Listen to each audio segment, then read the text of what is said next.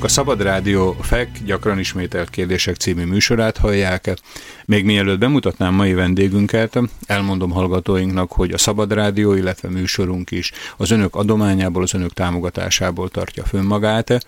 Rádiónk már három éve nem közvetít egyetlen másodperc kereskedelmi, se politikai hirdetést, így semmiféle vélt vagy valós cenzúrának nem kell eleget tennünk. Kérem, hogy a www.slobodnyviszielacs.sk weboldalon található információk alapján önök is, amennyiben lehetőségük ezt megengedi, támogassák rádiónkat, illetve műsorunkat. Most pedig térjünk mai műsorunk vendégére.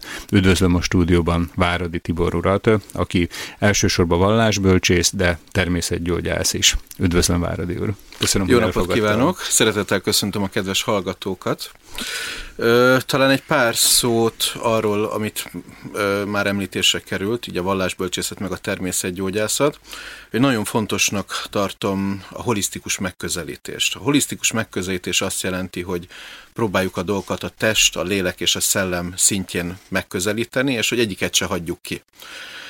Én először természetgyógyászattal kezdtem el foglalkozni, nagyon érdekelt, hogy milyen természetes módszerekkel lehet a betegségeket gyógyítani, és akkor így megismerkedtem nagyon sokféle terápiával, masszázs, aromaterápia, reflexológia, azzal, hogy mit érdemes enni, mit érdemes inni, mozgás, tehát minden, ami az egészséges életmódhoz kapcsolódik.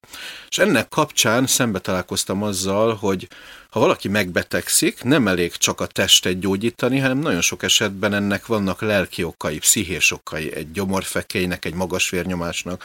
Számtalan betegség van, amiről már az orvostudomány is bizonyította, hogy köze van az ember lelki életéhez, ugye ezeket hívjuk pszichoszomatikus betegségeknek, és hát így elkezdtem foglalkozni a lelki dolgokkal ennek kapcsán, egyre jobban belemélyedtem a pszichológiába, főleg a jungiánus pszichológia érdekelt, meg a Berneféle úgynevezett tranzakcióanalízis, ennek elég nagy az irodalma, és akkor ilyen pár éves képzéseket ezzel kapcsolatban elvégeztem. És aztán ott a harmadik nagy terület, hogy és nagyon érdekes ezzel a pszichológia kapcsán találkoztam, főleg a jungiánus pszichológia kapcsán.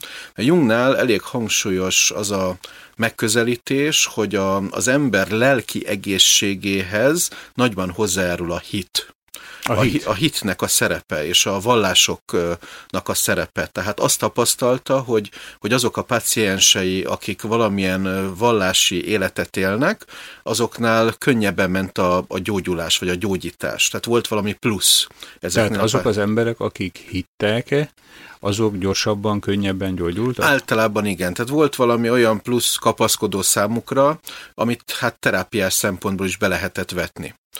Na most így a pszichológia kapcsán, így amikor találkoztam ezzel a témával, ez is elkezdett Tibor, érni. megengeded? Igen? Elnézését kérem a hallgatóknak is, tehát mi Váradi úrral tegező viszonyban vagyunk, úgyhogy itt a rádió műsorban is ezt folytatnánk. Tibor, mi volt az az első momentum, ami kiváltotta benned ezt az érdeklődést? Tehát, hát, hogy ezekkel a dolgokkal elkezdtél az foglalkozni? Egész, egész úgy indult, nem érdekeltek eredetileg ezek a témák, tehát nem így születtem, sőt, a szüleim és a felmenőim között nem volt ilyen irányú érdeklődés, se a vallás fel felé, se a... Tehát ezek a témák nem, nem, nem, nem voltak a családban ö, így forgandóak. Te vagy a dinasztia alapító ilyen van, szempontból. Ilyen szempontból, igen. Úgy történt az egész, hogy lett egy betegségem. Azt most nem mondom, hogy micsoda, lett egy betegségem, ami nagyon sok ilyen orvosi utájárást igényelt, és a orvosok azt mondták, több orvos egymástól függetlenül, ez a betegség nem gyógyítható, de bizonyos gyógyszerekkel szinten tartható, illetve a további romlás megelőzhető, de nem gyógyítható. És akkor mindenféle gyógyszereket kellett szedni, és ebbe valahogy nem tudtam belenyugodni. És néztem utána jobbra-balra, és akkor találkoztam egy barátommal, aki már foglalkozott természetgyógyászattal, és javasolt nekem valakit, nem titok, Ferencsik Istvánnak hívják az illetőt, akkor még Magyarországon ez egy nagyon, hát akkor még nem volt annyira felkapva ez a téma. Mikor Ma, volt ez, a, amikor ezek az első Hát ez még a 90-es években talán, Értem. tehát ilyen, igen, 90-es évek elején tehát most és 2016 februárjában, hát még... akkor azt lehet mondani, hogy hát lassan több mint két évtizede, ugye? Igen, igen, igen, igen. És elkezdtem kutatni, kapcsolatba kerültem ezzel az illetővel, a Ferencsik Istvánnal, ő akkor természeteszati előadásokat tartott, meg ilyen könyveket írt, akkor még nem az volt, mint manapság, hogy hetente megjelennek ilyen könyvek, meg mindenhol ilyen előadások vannak, egy-két ilyen előadó volt és végigjártam az előadásait, amiket ott javasolt, azokat, tehát életmódot váltottam, étrendet váltottam. Tehát azért Pro... kezdtél el járni Igen. Eh, a Ferencsik úr előadásaira, hogy ne ezt a gyógyszeres terápiát Igen. kelljen végezni? Én nem tudtam belenyugodni abba, hát akkor még fiatal voltam, hogy mi az, hogy nekem életem végig ezzel a betegséggel együtt. Azt megkérdezhetem, hogy most hány éves vagy? Most vagyok 40 éves. 40 éves. Igen, 75-ben születtem. Igen. Nem tudtam ebből belenyugodni. És aztán személyes konzultációra is elmentem hozzá, mondta, hogy mit tegyek, mit igyak, mit szedjek, természetes anyagokat, milyen vitaminokat és szinte egyik napról a másikra egy ilyen nagyon gyökeres életmód. Addig se éltem nagyon egészségtelenül, hiszen nagyon, tíz éves koromtól én intenzíven sportoltam, de nem csak így ilyen hobbi szinten, hanem vers, versenyzőként, tehát napi 5-6 óra edzés volt. Tehát reggel 3 óra, délután 3 óra, 3 tusa, úszás, futás. Akkor ezt mondhatjuk inkább, hogy már szinte él, élsport szinten Mindenképpen, volt, tehát ilyen nemzetközi versenyeken, meg ugyebár én az a korosztály vagyok itt a Darnyi, meg az Egerszegi, tehát velük egy versenyeken Értem. indultunk és tehát egy komoly életmód étrendváltást követtem el, és pár hónap alatt teljesen megszűnt az a betegség, amire az orvosok azt mondták, hogy ez gyógyíthatatlan, és életem végéig De pár ez... hónap alatt? Pár hónap alatt, két-három hónap alatt megszűnt az a betegség, amire azt mondták, hogy ezzel életem végéig együtt kell élni, szednem kell naponta a gyógyszereket, és azt mondtam, hogy ez ennyi, ha ez ennyire jó, ennyire fantasztikus, én ezt szeretném megtanulni, és segíteni másoknak, hogy mások is meggyógyuljanak úgy, ahogy én meggyógyultam. Meg hát, hogy ez ennyire, ennyire rövid idő alatt, tehát igen, egy ilyen pár hónap lehet, alatt ez elég volt, igen, mert kiderült, hogy ennek a betegségnek a hátterében nálam ilyen rejtett élelmiszer élelmiszer allergia áll. Úgy rejtett, hogy nem volt nyilvánvaló, hogy amikor nettem azt az ételt, nem lettem rögtön rosszul, hanem ezt a Értem. betegséget produkálta, és bizonyos ételeket elhagytam az étrendemből, pár hónap alatt gondolom ezek a allergén anyagok kiürültek belőlem, és megszűnt teljesen ez a betegség. Tehát minden gyógy, mindent elhagytam, nem kellett többet orvoshoz menni, nem kellett szedni a gyógyszereket, teljesen meggyógyultam, és azt mondtam, ezt akkor én meg akarom tanulni, és továbbadni másoknak, hogy mások is meggyógyulhassanak. Viszont akkor még nem voltak kurzusok, nem voltak tanfolyamok, nem voltak könyvek, nem volt ennek irodalma, tehát oda mentem ehhez a Ferencsik úrhoz, és azt mondtam, ö, tizen, vagy hát ilyen 20, 18-20 éves kor körüli ifjú titánként, hogy én szeretnék tőle tanulni és akkor ilyen klasszikus módon, mint egy ilyen mester-tanítvány viszony, én ö, kiártam hozzá, ott ültem nebulóként, és figyeltem, ahogy az emberekkel bánik, hogy mit javasol nekik, tehát hétköznap ugyebár tanultam, szombat reggel mentem ki Nagykovácsiba, és egy hétvégét ott töltöttem, főleg akkor jöttek hozzá az emberek, neki nagyon sok könyve volt, mert lefordította a német meg az angol szakirodalmat, azokat én Tehát ki... amiből ő tanult. Igen, kiegyzeteltem, kölcsön kaptam ezeket. Tehát egy ilyen nagyon komoly több éves képzésen mentem keresztül, és akkor volt egy pont, ahol ő már idős volt, és az, amit ő felépített, tehát rengeteg helyen tartott előadást, volt egy ponttól azt mondta, hogy ezt átadja nekem. Hm. Tehát ő már ö, nem akar. Tehát ez egy klasszikus, amit a könyvekben megismerhettünk a történelemből, tehát egy ilyen mentor, Igen, ma már ez nem nagyon viszont. így megy. Ma, ma ugye teljesen intézményesült Persze, az egész, nem, hogy iskolákba ez, igen, ez nagyon emberek, érdekes, hogy ez és így talán a hivatalos oktatási órákon túl már nem is találkoznak igen. a diákok a tanáraikkal. Igen, tulajdonképpen ő személyesen bevezetett ebbe, és tényleg úgy, hogy például iris diagnosztikát tőle tanultam, és volt egy pont, ahol amikor jöttek hozzá betegek, odaültetett, nekem kellett mondani, a, hogy én mit látok, és ő hallgatott, és akkor korrigált adott esetben, hogy nézd, azt még nem vetted észre, vagy tehát... Tehát hogy, a gyakorlatban igen, igen, szó szerint igen, próbálhattad a... Megtanultam tőle a szakma csinyát, binnyát, és utána átadta nekem az előadásokat. Elkezdtem előadásokat tartani, ez szerintem olyan, hát nem tudom pontosan, 95 körül és nagyon nagy igény volt erre, tehát egyre többen jöttek az előadásokra, és nagyon sok ember volt, aki vidéki volt, és azt mondták, hogy szeretnék, ha rögzítve lenne azok az előadások, amikre nem tudnak eljutni, hogy tudják azt utólag meghallgatni. És így jött létre az az alapítvány, ami mai napig is segíti a munkásságomat. Eredetileg azért keletkezett, a Napfényes Élet Alapítvány, nem tudom a neve, így elhangozhat-e, hogy, hogy... Tehát ismételjük meg Napfényes Élet Alapítvány. Igen, igen, igen. És tulajdonképpen azért jött létre ez az alapítvány, hogy segítse a munkásságomat, és elő, kezdetben annyit csináltak, most már jóval több a dolga, de kezdetben annyit csináltak, hogy rögzítették az előadásokat, sokszorosították, és aki nem tudott eljönni, de szerette volna utólag meghallgatni, így megtehet. Tehát akkor még magnókazettán. Ez még az internet előtti időszak Mindenképpen volt, magnókazettákon Értem. történt ez a sokszorosítás. És hát így indult el az egész, azóta tartottam több mint 700 előadást. Ezek mind rögzítve vannak mindenféle témakörökben, és, és hát így, így Mi indult. a fő témakör, ami egy ilyen előadáson elhangzik, vagy mi az, ami most tehát, hogy lépjünk ez a, egy nagyobb Ez a három, amiről beszéltem. Tehát az előadások egy része egészségügyi téma. Mit tegyünk, mit ígyunk, hogy mozogjunk, mire figyeljünk oda, hogy egészségesek maradjunk. Rengeteg előadást, volt egy ilyen sorozatom, valami 7-8 éven keresztül ment, öngyógyítás ABC-je. Úgy döntöttem, hogy elkezdjük szépen ABC sorrendbe végvenni a panaszokat, betegségeket, és akkor mindig ami jött az ABC szerint, arról beszéltem. Tehát elkezdtük A betűnél, mit ilyen alma, és akkor elmondtam, mire jó az alma, mire jó egy almakúra, milyen tápanyagok vannak az almába, és így szépen mentünk végig, és hát ez volt egy sorozat. Egészen zséig, ugye? Tehát zsurlóig azt hiszem, nem, azt hiszem nem fejeztük be, mert aztán más témák jöttek, ez egy nagyon hosszú sorozat volt, és akkor volt életmódról, bőjtről, tisztítókúrákról, különböző betegségekről. Volt egy másik sorozatom is, népbetegségek megelőzése és szelíd gyógymódjai címmel, ahol meg az volt a koncepció, hogy végigmegyünk a leggyakoribb betegségeken, és mindékről tartottam egy másfél-két órás előadást, ahol nagyon részletesen minden szempontból, hogy mondjuk fejfájás vagy cukorbetegség, hogy mit kell enni, mit kell inni, milyen vitamint kell szedni, mi lehet az esetleges lelki háttér. Úgy látom, úgy látom, hogy ez a mai adás két órája talán nem is lesz elég arra, Tehát hogy ezt, ezt az egyes körül. részleteket eh, átvegyük. Én már most megelőlegzek egy eh, következő meghívást majd a műsorban. Köszönöm szépen. Így, bocsánat, itt még talán annyit elmondanék, hogy ez annyira közkedvelt volt ez a sorozat, hogy ezt úgy döntöttünk, az alapítvány segítség, ez megjelent három kötet könyvben. Tehát ez volt az első könyveim, amik megjelentek, ez a népbetegség megelőzései szerint gyógymódjai, ahol minden kötetben hét betegségnek a részletes gyógymódja van. És akkor a másik nagy téma az előadásoknak az önismereti előadások, pszichológia, önismeret, lelki témák.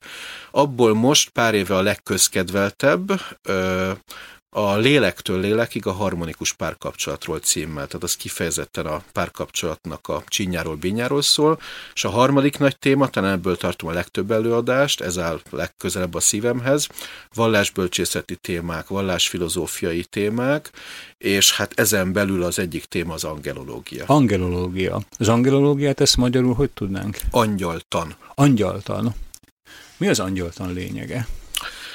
Hát az angyaltal lényege... Van még körülbelül egy óra és fél óránk hozzá. Jó, jó.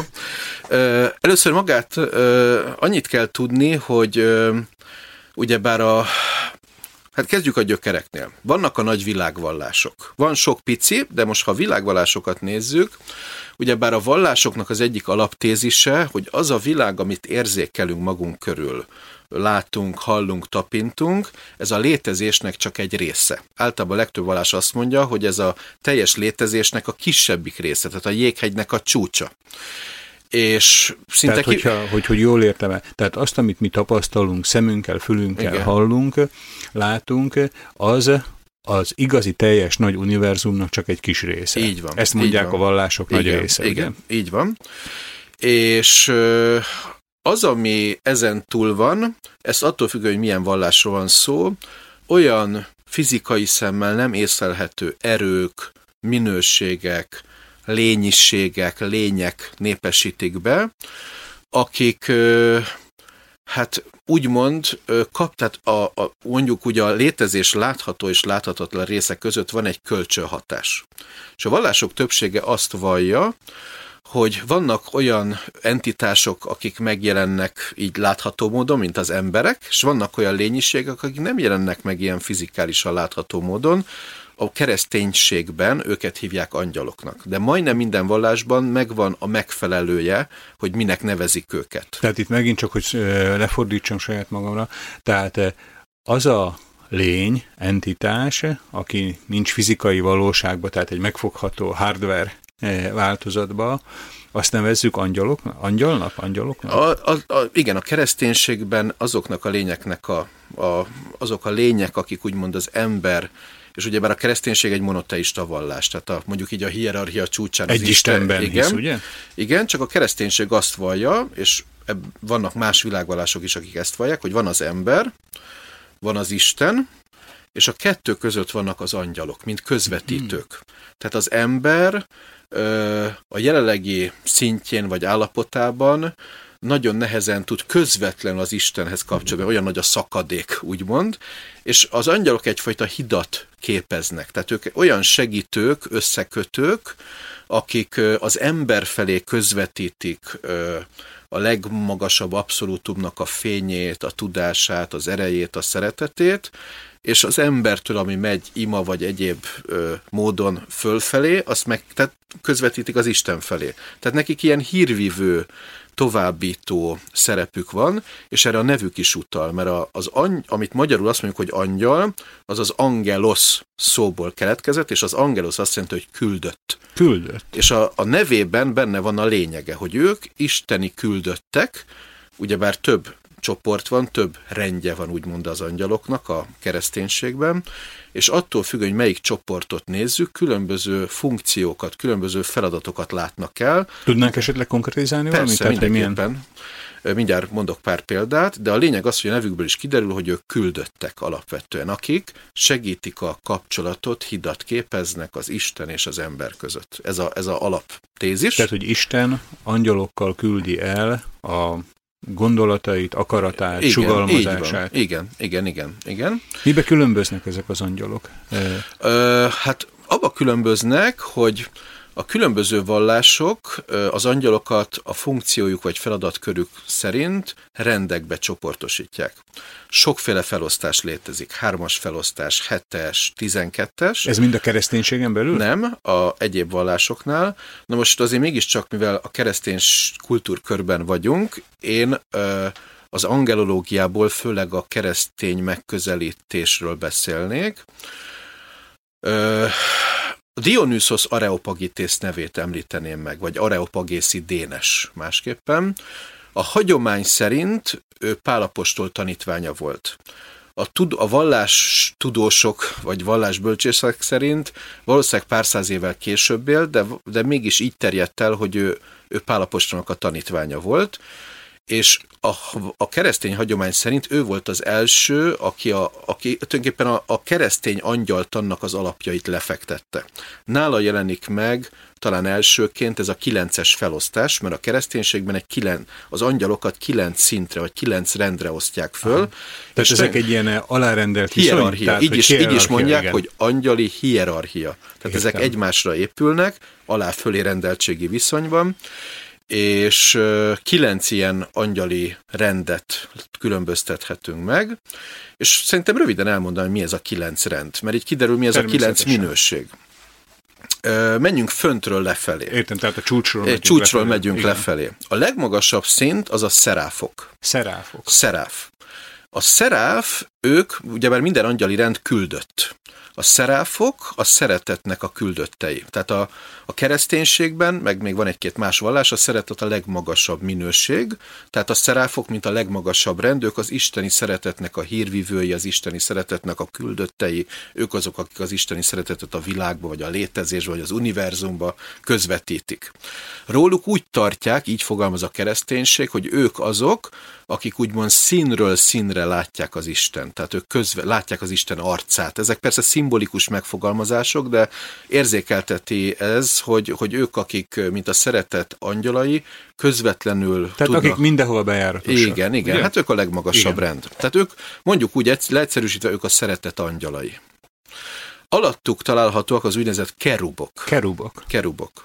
A kerubok az isteni harmónia és összhang angyalai. Tehát ők azok, akik, ugyebár egy kozmoszban élünk. A kozmosz azt jelenti, hogy rend. Görög eredetű szó, Például, ha a hölgy elmegy a kozmetikushoz, azért megy el, mert azt szeretné, hogy kicsit összerendezzék. Tehát nem káoszban élünk, hanem kozmoszban. A kerubok azok, akik az isteni, hogy mondjam, utasítások vagy parancsok alapján egy, egy, egy isteni világrendet tartanak fenn. Tehát az, hogy rend, harmónia legyen a világunkban, hogy ne össze-vissza történjenek a dolgok, ne káoszban éljünk, hanem kozmoszban. Ez tulajdonképpen a keruboknak a, a fő feladata. Értem. Az isteni harmónia és összhang angyalai. Tehát ők a közigazgatás, igen, az isteni igen, közigazgatás, igen, akik igen. kijelölik azt, hogy honnét meddig igen. terjednek a dolgok. És alattuk ugye? vannak az úgynevezett trónok. Trónok. A trónok az isteni akaratnak az angyalai, tehát ők azok, akik a isteni akaratot közvetítik, hogy minek kéne lennie, vagy mi a magasabb akarat, vagy az égi akarat. Tehát például a mi atyánkban ugyebár ott van ez, hogy legyen meg a te akaratod, a keresztény angyaltant szerint a trónok azok, akik ezt az isteni akaratot közvetítik. Értem. És ez a felső három rend, ez a kilenc... Tehát a szeráf, kerub, trón. Igen, yeah. vagy trón, kerub, szeráf, halúról, halúról megyünk.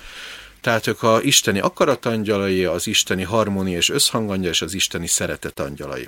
Ez a kilenc ö, rend ilyen hármasságokba csoportosítható. Ez a felső hármasság. Alattuk van a középső hármasság, ha fölülről megyünk, a legfelső az urasságok.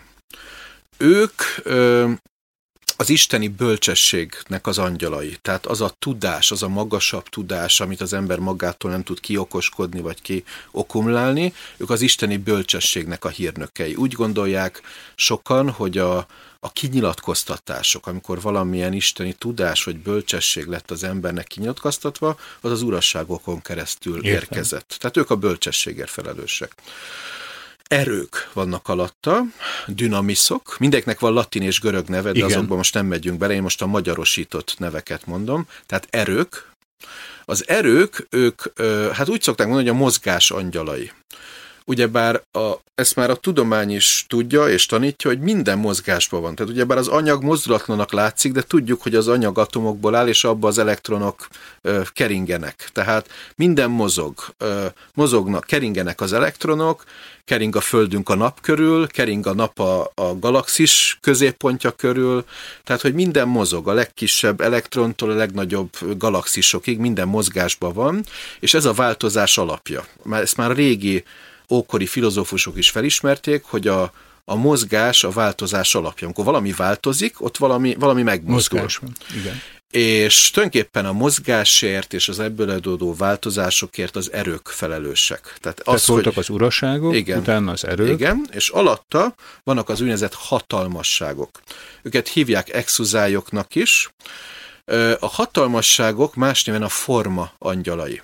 Ugyanis a világunkban nem csak, hogy minden mozgásban van, mindenek van egy, egy meghatározott formája. És itt most főleg nem az ember alkotta tárgyakra kell gondolni, hanem a rózsának van egy jellegzetes formája, a zsiráfnak van egy jellegzetes formája. Tehát ahogy a természet Igen, így. az embernek is van egy jellegzetes formája.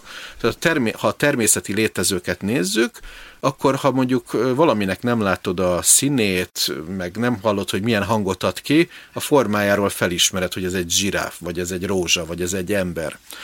Tehát jellegzetes formák vannak. Ez régen nagyon izgatta a gondolkodókat, a bölcseket, hogy mi a különbség az anyag és a forma között. Hogy uh-huh. mitől vesz föl az anyag, egy meghatározott formát. Igen. A rózsa formát, vagy a zsiráf formát, vagy az ember formát. Tehát, hogy a szikla miért szikla formájú, igen, igen, a fűszfa igen, meg igen, miért fűszfa, igen. ugye? Ezen átlagember nem gondolkodik, de ugye a filozófusoknak pont az a lényeg, hogy elkezdtek olyasmin gondolkodni, mert az átlagembernek eszébe igen. se jut.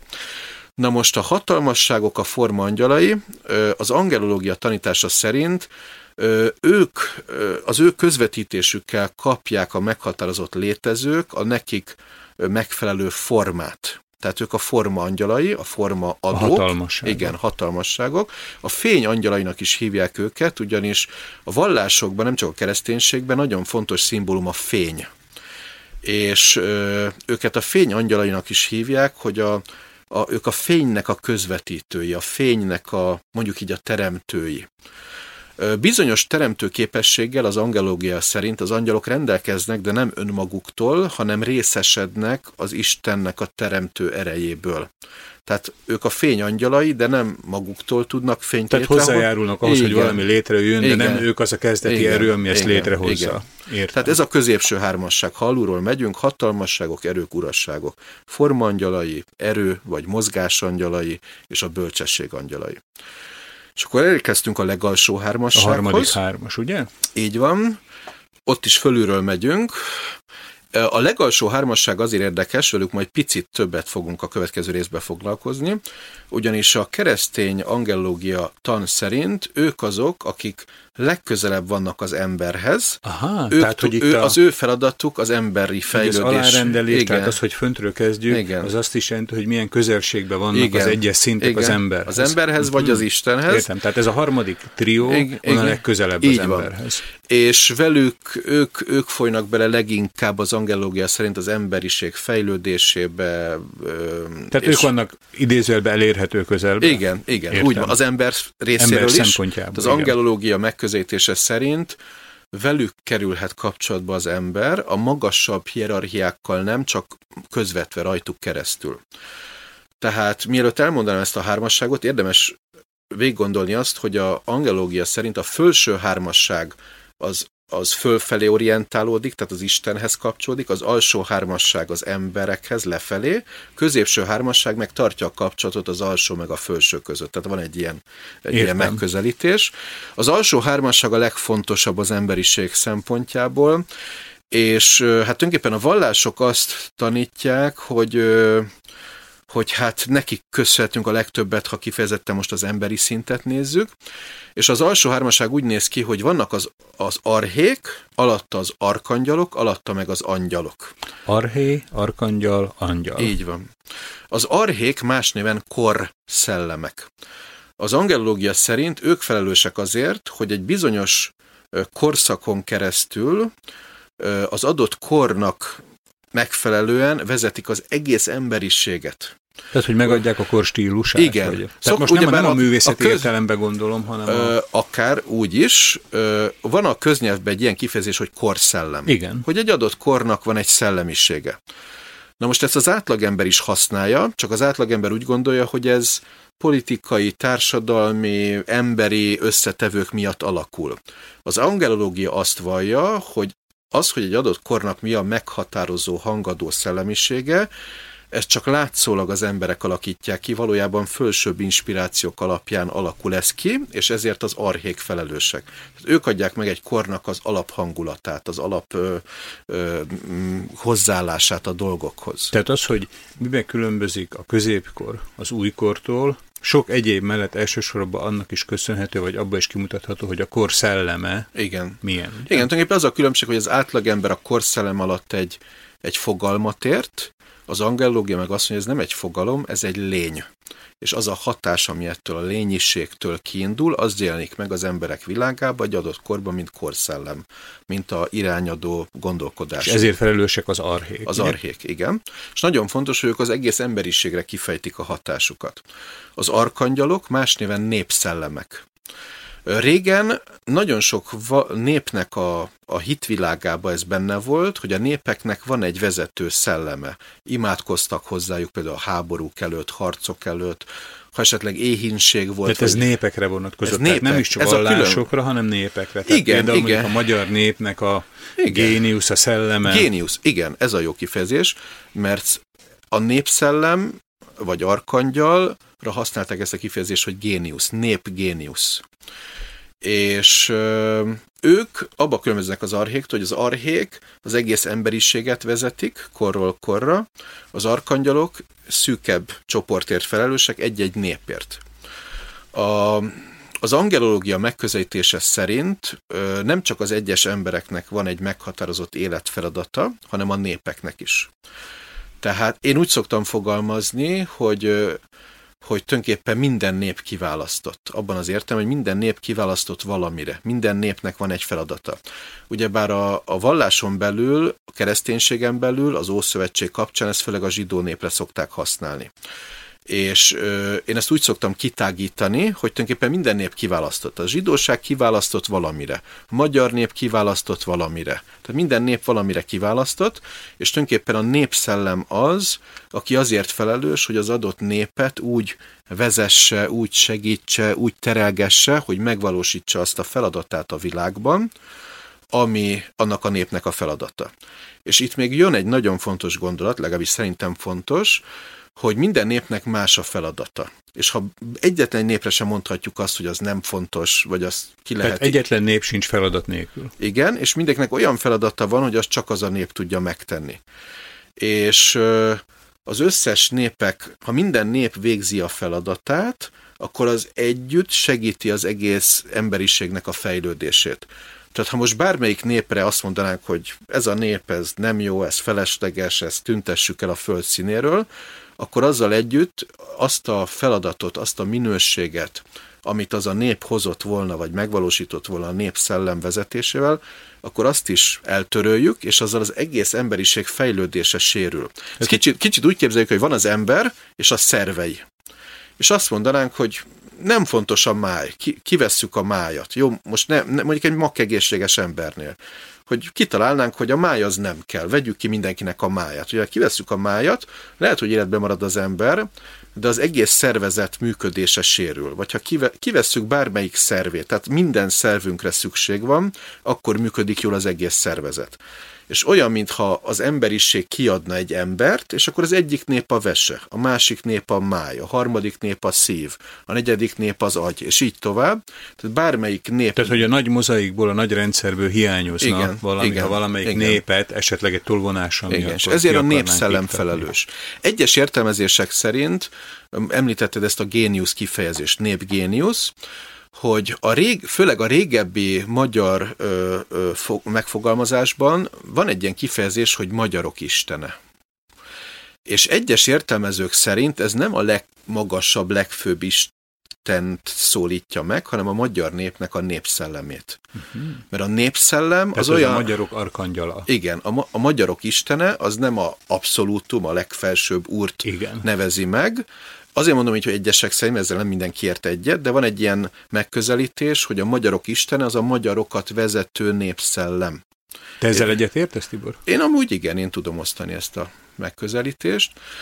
És ha egy polccal még lejjebb megyünk, ott vannak az angyalok. Angyalok. És ezzel, Na most, ezzel a kilences skálának a kilencedik igen, foka, ugye? Ezt össze szokták keverni, ugyebár Ált, a, a kilenc rendet is együtt angyaloknak szoktuk nevezni, de valójában a legalsó hierarchiának ugyanaz a neve, ahogy általában szoktuk az összeset nevezni, de ők az angyalok, és tulajdonképpen ők azok, akik az egyes emberek vezetésért felelősek. Tehát minden ember egy meghatározott feladattal születik, egy meghatározott küldetéssel, és ők azok, akik azt mondják, hogy ők a védőangyal. Uh-huh. Tehát amikor az ember megszületik, kap maga mellé egy védőangyalt, és a védőangyal feladata, hogy azt az embert úgy segítse, támogassa, terelgesse, hogy a saját Tehát feladat... minden embernek megvan, ez a szerint a lista szerint igen. a kilencedik pozíción álló angyal, az már konkrét individuumokra vonatkozik. Igen. És így az alsó hármasság így segíti az emberiséget, hogy a, az arhék az egész emberiségért felelősek, az arkangyalok egyes népek vezetésért,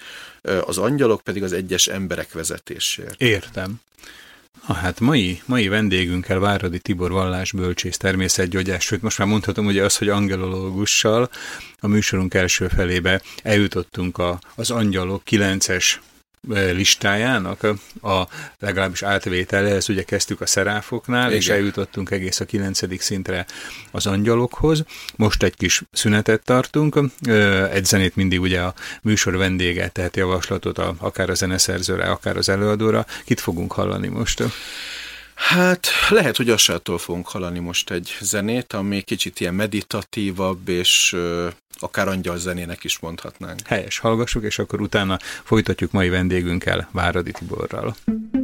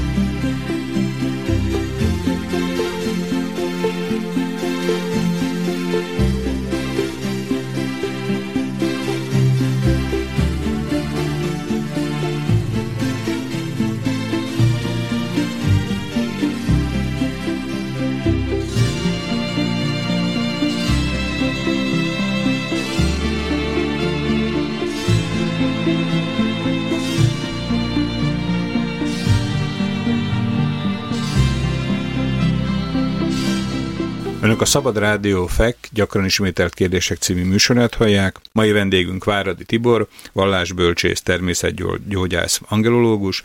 Én Somogyi Szilárd vagyok, és műsorunk első részébe eljutottunk odáig, hogy az angyalok kilenc 9-es fölosztásának listáját végigvettük, kezdve az első helyen a legmagasabb szinten álló szeráfoktól, egészen a 9. helyen levő angyalokig. Beszéltünk itt a, az egyes nemzetek istenéről, beszéltünk arról, hogy az egyes szinten álló angyalok miért felelősek, kezdve a korszellemtől egészen a, az isteni szeretetnek az átadásáig. Ezt tudjuk, tehát megvan az első kilencünk. Mi a következő fontos motivum, amit az angyal, tud, angyalokkal foglalkozó tudományból hallgatóinknak fontos lenne tudnia? Én úgy gondolom, hogy amit nagyon fontos érintenünk, és ezzel az angellógia foglalkozik, hogy hogy tudjuk létrehozni a kapcsolatot az ember és az angyalok világa között. Aha, tehát hogy hogy lehet az kapcsolatot Igen, fölvenni? ugyanis a, a vallások szerint volt olyan korszak az emberiségnek, amikor az ember és az angyalok világa között egy nagyon szoros, személyes kapcsolat volt. Tehát ahogy mi most beszélgetünk, egy, ja, nem pont így, mert az angyalok testetlen lények, tehát nem beszélnek úgy, mint mi. De a kommunikáció de volt, egy, volt egyfajta közvetlen, élő kommunikáció az ember és az angyalok világa között. Most menjünk picit a kereszténység gondolatköréhez. Ugyebár a kereszténység beszél egy ősbűnről, ősbukásról, bűnbeesésről, aminek nagyon sok negatív következménye lett. Ez volt ugye, ami paradicsom, a igen, paradicsomon igen, belül igen, történt, igen. ugye, amikor az első emberpár megszegte ez Isten igen, igen. egyetlen tiltását. Igen, talán. igen. Ugyebár én, mint vallásbölcsész, én ezt kicsit, szim, tehát ezt komolyan veszem, meg, meg számomra a, a Szentírás az egy nagyon fontos alapmű, egy szentírás. de úgy gondolom, hogy nem szó szerint kell ezeket venni, tehát igaz, ami ott leírásra kerül, a, szimbolik, a mondani valóját és a szimbolikáját tekintve. Na most ennek a bűnbesésnek az egyik következménye az, hogy megszakadt az embernek a kapcsolata az angyalok világával. Tehát meg, meg, megszakadt ez a kapcsolat, és a bűnbe esett ember nem találja már a kapcsolatot az égi világokkal és azoknak a lakóival, az angyalokkal. Az angyalok részéről megmaradt ez a segítő, vezető, gyógyító szerep, tehát mondhatnám azt, hogy most egy egyoldalú kapcsolat van. A részükről ők próbálnak minket segíteni, támogatni, vezetni, gyógyítani. Az ember részéről, hát eleve a legtöbb ember nem is foglalkozik ezzel a témával, nem is tud róla, hogy angyalok léteznek, vagy, vagy nem fogadja el. Tehát a mai kor nagyon földhöz ragadt, materialista beállítottságú, és az emberek többsége ezzel nem foglalkozik. Viszont az angelológia azt állítja, hogy nagyon fontos lenne, hogy ez a kapcsolat ismét kölcsönös legyen, kétoldalú legyen. Mert Tehát, ez most, ez most... Tibor, csak igen? szabadba állok. Tehát jól értem azt, hogy a kiűzetés a paradicsomból az nem csak egy mondjuk úgy sima kiutasítás volt, hanem ezzel járt sok egyéb e, negatív jelenség Igen. is, amelyek közül az egyik, az angelológia szerint az volt, hogy a oda-vissza e, kapcsolat az angyalokkal az emberiség számára megszüntetett. Tehát Igen. a kapcsolat az angyalok részéről továbbra is működik az emberek Igen. felé, viszont az emberek ezt a kapcsolatot nem tudják a régi módon viszonozni. Igen, Igen. Úgy tudnám megfogalmazni, egy hasonlatot kéne mondanom, hogy valakinek születik egy gyermeke, és ő, mint szülő, amíg a gyerek maga tehetetlen, táplálja, gondozza, tehát van egy aláfölé rendeltségi viszony. És ha felnőtt lesz, akkor képes magáról gondoskodni, és én úgy gondolom, hogy az a egészséges, hogy ha felnő a gyermek, akkor kialakul a, persze a szülő felé mindig meg kéne, hogy maradjon egyfajta tisztelet, de ez egy egyenrangú kapcsolattá alakulhat ahhoz képest, ami volt mondjuk a csecsemő és a szülők között. Tehát az a, az a felnőtt érettségnek a jele, hogy az ember már nem úgy viselkedik a szüleivel, mint egy csecsemő, hogy etessék, meg gondozzák, meg nem tudom, lássák el pénzzel, hanem felnőttként képes gondoskodni magáról, és akkor egy, ö, egy egészséges felnőtt kapcsolat alakul ki a szülő és a már nagy felnőtt gyermekek között. Na most amíg az ember úgymond kiskorú, le, most lelki értelemben, lelki-szellemi kiskorúságról tanúskodik az, ha egyirányú ez a kapcsolat. Tehát az ember lelki-szellemi szempontból csecsemőként viselkedik, fogadja a segítséget, meg amit a angyalok próbálnak vele tenni, de ő, az ő részéről nincs meg ez a viszont kapcsolat. Tehát, hogy nem tud egyenrangú partner Igen, lenni. tehát ugyanúgy, ahogy a szülő-gyermek példánál, az a lelki-szellemi érettségnek egy jele, egy előrelépés, ha már az ember nem csecsemőként viszonyul a angyalokhoz, hogy nem egy irányú a kapcsolat, hanem érett felnőttként ö, ké, oda-vissza működik a, a kommunikáció. Működne. Működne. És az angelógia azt mondja, hogy ez ez nem egy esetleges dolog, hanem ez, egy, ez az emberi fejlődésnek egy lépcsőfoka. Tehát előbb-utóbb mindenkinek ide el kéne jutnia, ez, ez kikerülhetetlen, ez, ez kihagyhatatlan. Ez előbb-utóbb el kell oda jutni, hogy, hogy meglegyen ez a személyes kapcsolat. Minden embernek. Igen, igen. Na most, mivel ez egy hierarchia, persze nem rögtön a szeráfokhoz kapcsolunk először, az első lépcsőfok ezen a szamár létrán tulajdonképpen a, minden embernél a saját védőangyalával való kapcsolat. Miért fontos ez?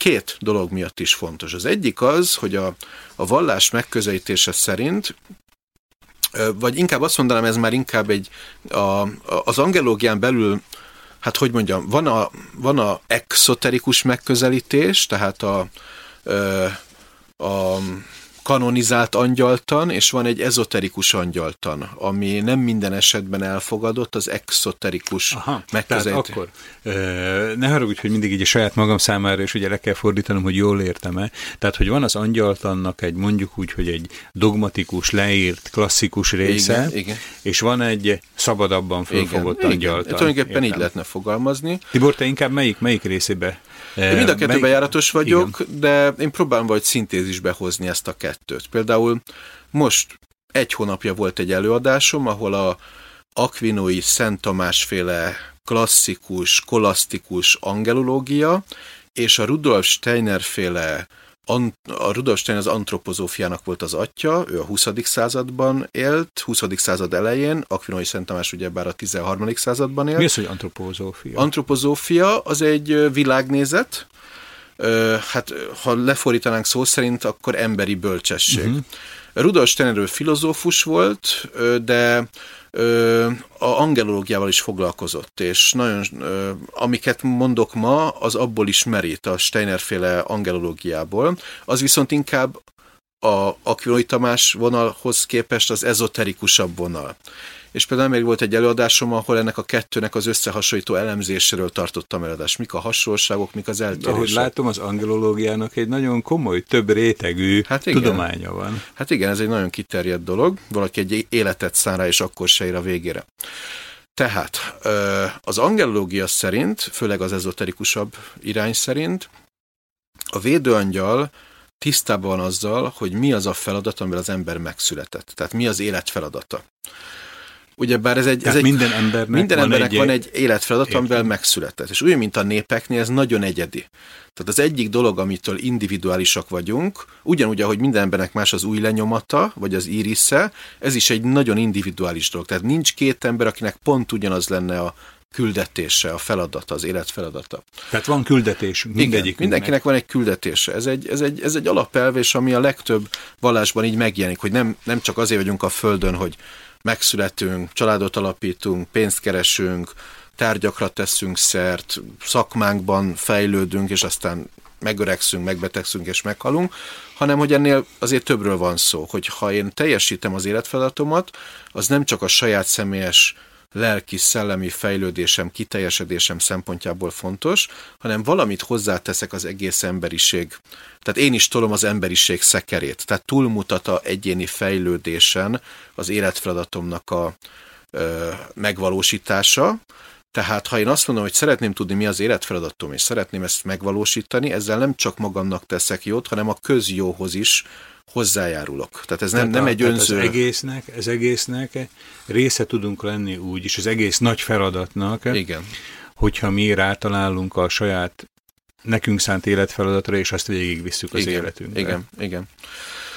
Na most az angelológia szerint az egyik ok, ami miatt a védőangyalal érdemes barátkozni, hogy ő tökéletesen tiszta van azzal, hogy nekem mi az életfeladatom, mi a, miért születtem. Mit kéne megvalósítanom az életem végéig. Tibor, most mondta egy nagyon érdekes szót, hogy barátkozni a védőangyalunkkal. Igen. Lehet, hogy erről majd később kéne beszélnünk, de azért hadd kérdezzem meg, hát hogyan tudunk mi barátkozni a védőangyalunkkal? Igen, erről mindenképpen szeretnék beszélni, hiszen tehát az alapelv az, hogy az angelógia azt mondja, hogy ez az ember belső fejlődése szempontjából egy kihagyhatatlan lépés. Én úgy szoktam fogalmazni, hogy az ember azért van a Földön, hogy fejlődjön. Tehát nem lehet, minden, ami él, az fejlődik. Fejlődik a növény, az állat, az embernek is fejlődnie kell. Na most nagyon leegyszerűsítve ennek két fő vonala van. Van a külső fejlődés, a technikai, a egzisztenciális, a, a szakmai fejlődés, tehát van a külső életbe való fejlődés, és van a belső életbe való fejlődés. Most egy olyan világban élünk, fogyasztói társadalom, STB, STB, ami, ne, ami szem elől tévesztette az egyensúlyt. Tehát nagyon a külső fejlődésen van a fókusz, hogy tudnék több pénzt keresni, a szakmámban előre lépni, több információt begyűjteni, és nagyon el van dugva, vagy nagyon a hátsó sorba kullog a belső fejlődés. Én úgy gondolom, akkor harmonikus az ember előre menetele, fejlődése, ha az a kettő egyensúlyban van. A külső fejlődés, meg a belső. Erre mondta Jézus azt, hogy add meg a császárnak, ami a császáré, tehát tedd meg, ami a külső fejlődésért megtehető, és add meg az Istennek, ami az Istené. Tehát tedd meg, ami a belső fejlődésed szempontjából fontos. És fontos az egyensúly. Felborul az egyensúly, az valahogy érzékelteti a hatását. Tehát az angyala való kapcsolat fontos a belső fejlődés véget. Olyan erőnek, tudásnak a hordozója a védőangyal, ami szükséges az én belső fejlődésemhez. Na most, itt a nagy kérdés, hogy hogy lehet ezt a kapcsolatot segíteni.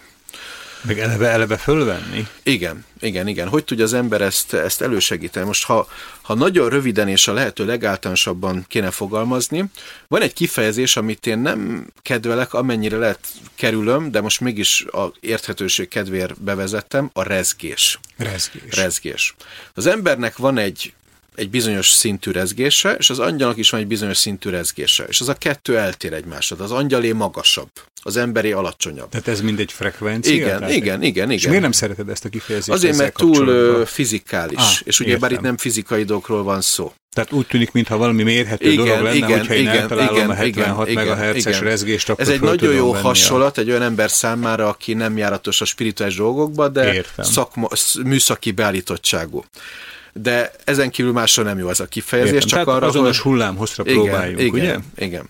Akkor jön létre a kapcsolat az ember és az angyal között, ha a rezgésük, frekvenciájuk azonos. Ezt kétféleképpen lehet elérni. Vagy az angyalt valahogy le rángatom az én rez, alacsonyabb rezgés szintemre.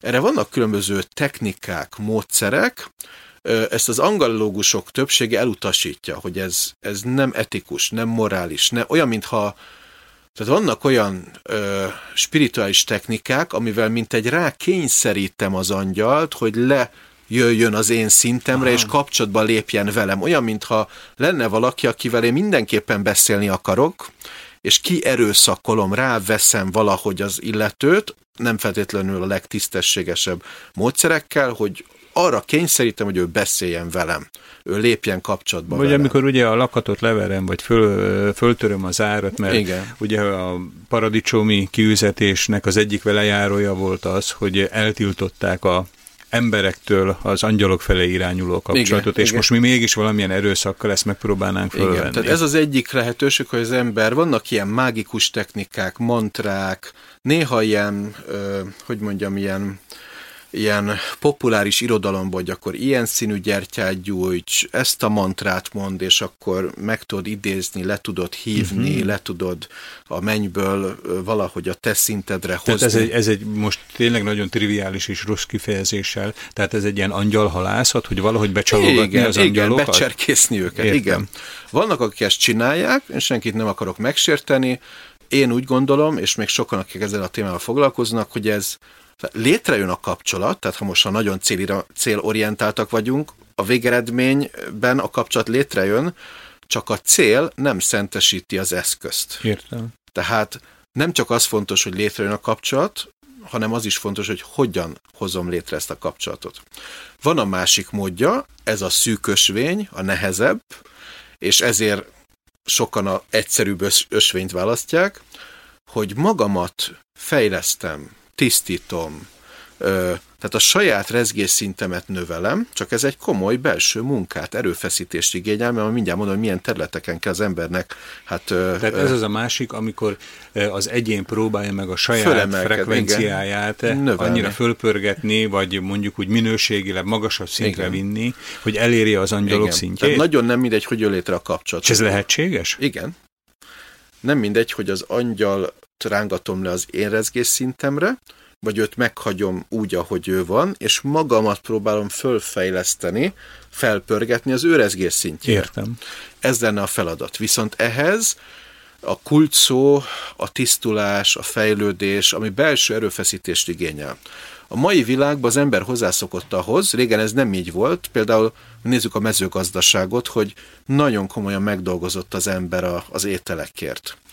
Ma az ember bemegy egy boltba, megveszi, vagy megnyom egy gombot, és kidobja a gép a szendvicset. Tehát, hogy akik, akik a mezőgazdaságban dolgoznak, ők azért tudják, hogy azért meg kell dolgozni, de már ott is ugyebár nagyon sok minden gépiesítve van. Tehát már nem ugyanaz, mint mondjuk 200 évvel ezelőtt. És az a gond, hogy ez oda vezetett, hogy az ember belsőleg is ellustult. Tehát ha már valamiért tenni kell, erőfeszítést kell tenni, akkor már úgy minden baja van. Tehát nagyon, nagyon e- a fogyasztói társadalomban meg a technikai társadalomban nagyon elkényelmesedett az ember. És ennek nem csak a, ennek a belső fejlődés szempontjából hát hátrányai vannak, mert a belső fejlődés minden esetben belső erőfeszítést kíván. Tehát az nem hullik az ölembe, azért tennem kell, erőfeszítést kell tennem. Na most az angelológia szempontjából, az angyali, angyalokkal kapcsolat szempontjából ez a rezgésszint növekedés úgy tud megvalósulni, hogy törekszem a testem tisztítására és a lelkem tisztítására. Tehát ez a kulcó, testi, lelki tisztulás. De egyik sincs magától. Egyik sincs magától, mindegyiknél tenni kell. Testi szinten ez azt jelenti, hogy törekszem arra, hogy olyan ételeket, italokat fogyasszak, ami minél természetesebb, minél egészségesebb, minél kevésbé van denaturálva, hőkezelve, mindenféle oda nem illő... Tehát, hogy a természetességre igen, törekedni? igen, igen, igen, igen.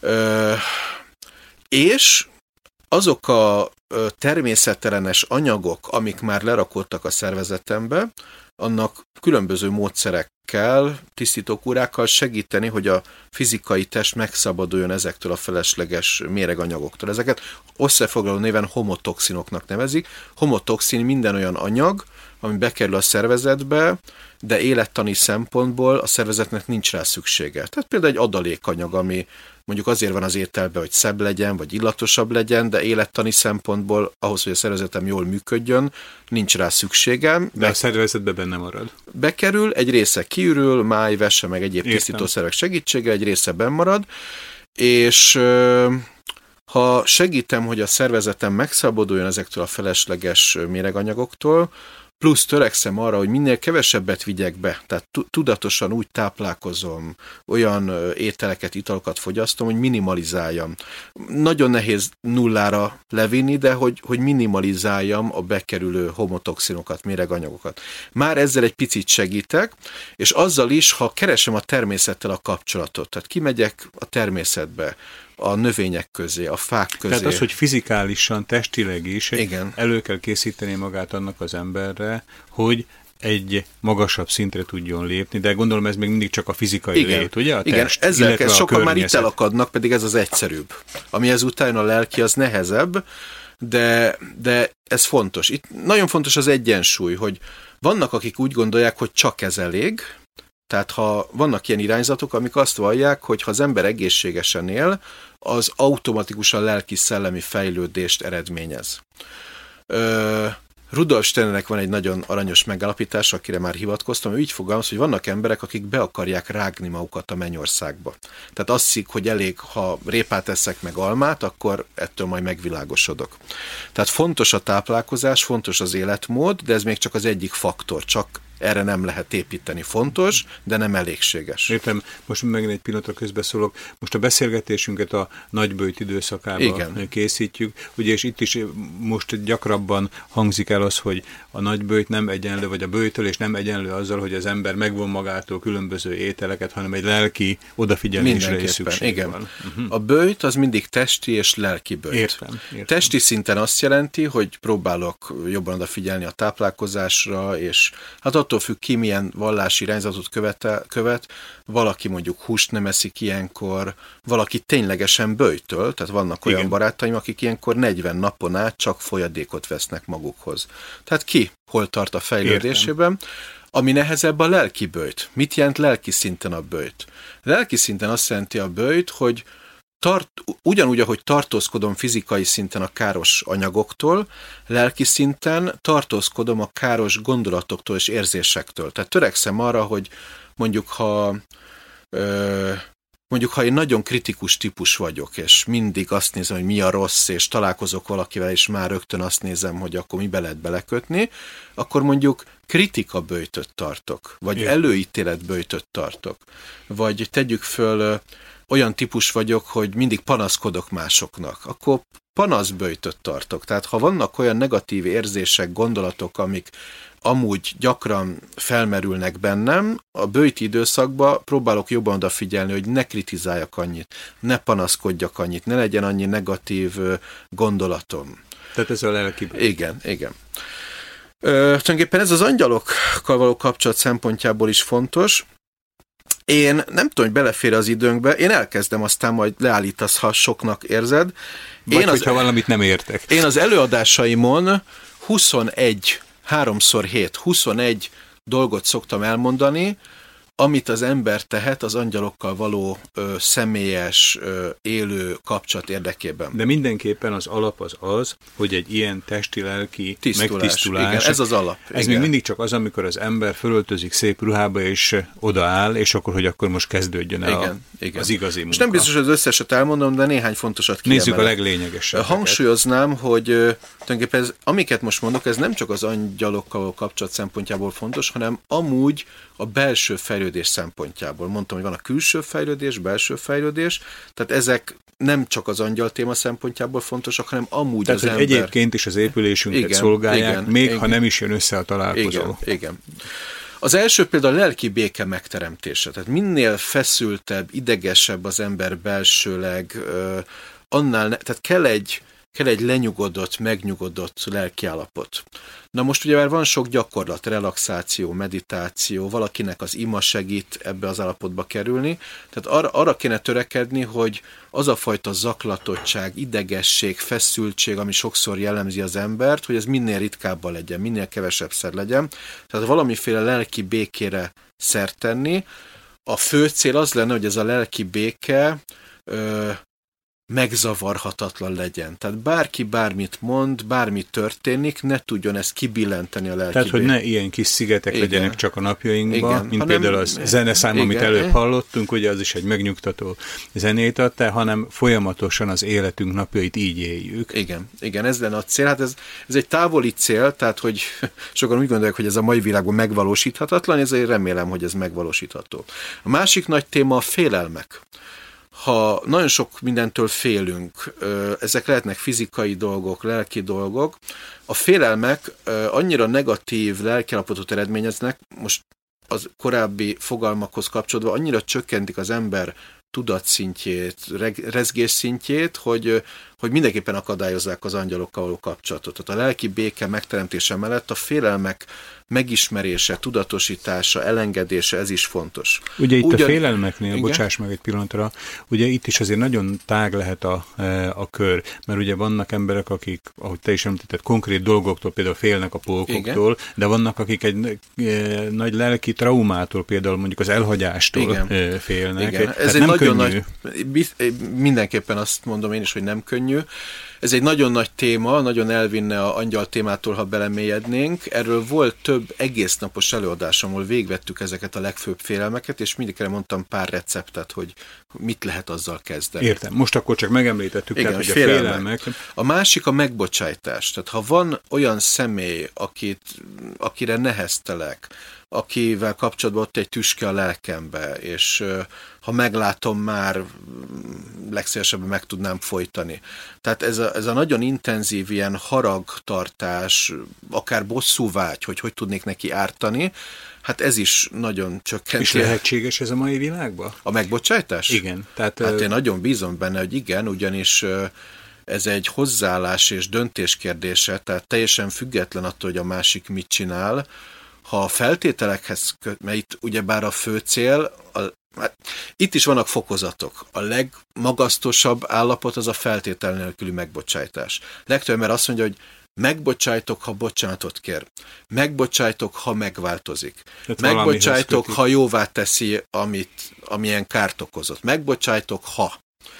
A cél az lenne, hogy az a gond, hogy ha a feltételekhez kötjük, akkor nem rajtam múlik a megbocsájtás, hanem a másikon. Hogy Tehát elfogadja ki, a feltételt, ki, ugye? Kihelyezem a... Értem. Tehát, mint, mintha ez tőlem független lenne, ha majd ő ezt meg azt csinálja, akkor majd én megbocsájtok.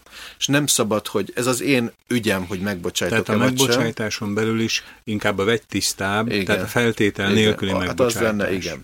Ez megint egy nagyon szép cél, nagyon nehéz megvalósítani. Beszéltem már az egészséges életmódról. Nagyon fontos, hogy akadályozza az angyalokkal való kapcsolatot a különféle tudatmódosító szereknek a fogyasztása.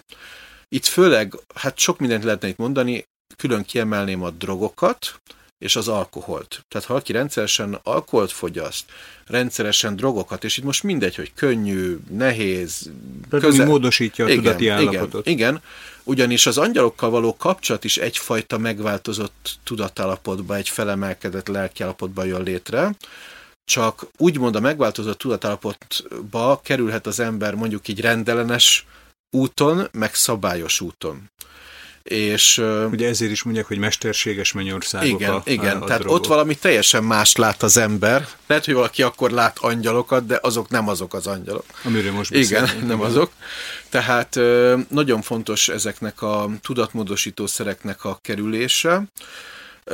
Az őszintesség is nagyon fontos. Van egy ilyen, az angelológia szerint az angyalok nem képesek hazudni. Tehát ez egy emberi tulajdonság. Nem képesek arra, hogy mást mondjanak, mint ami az igazság, az általuk észlelt igazság.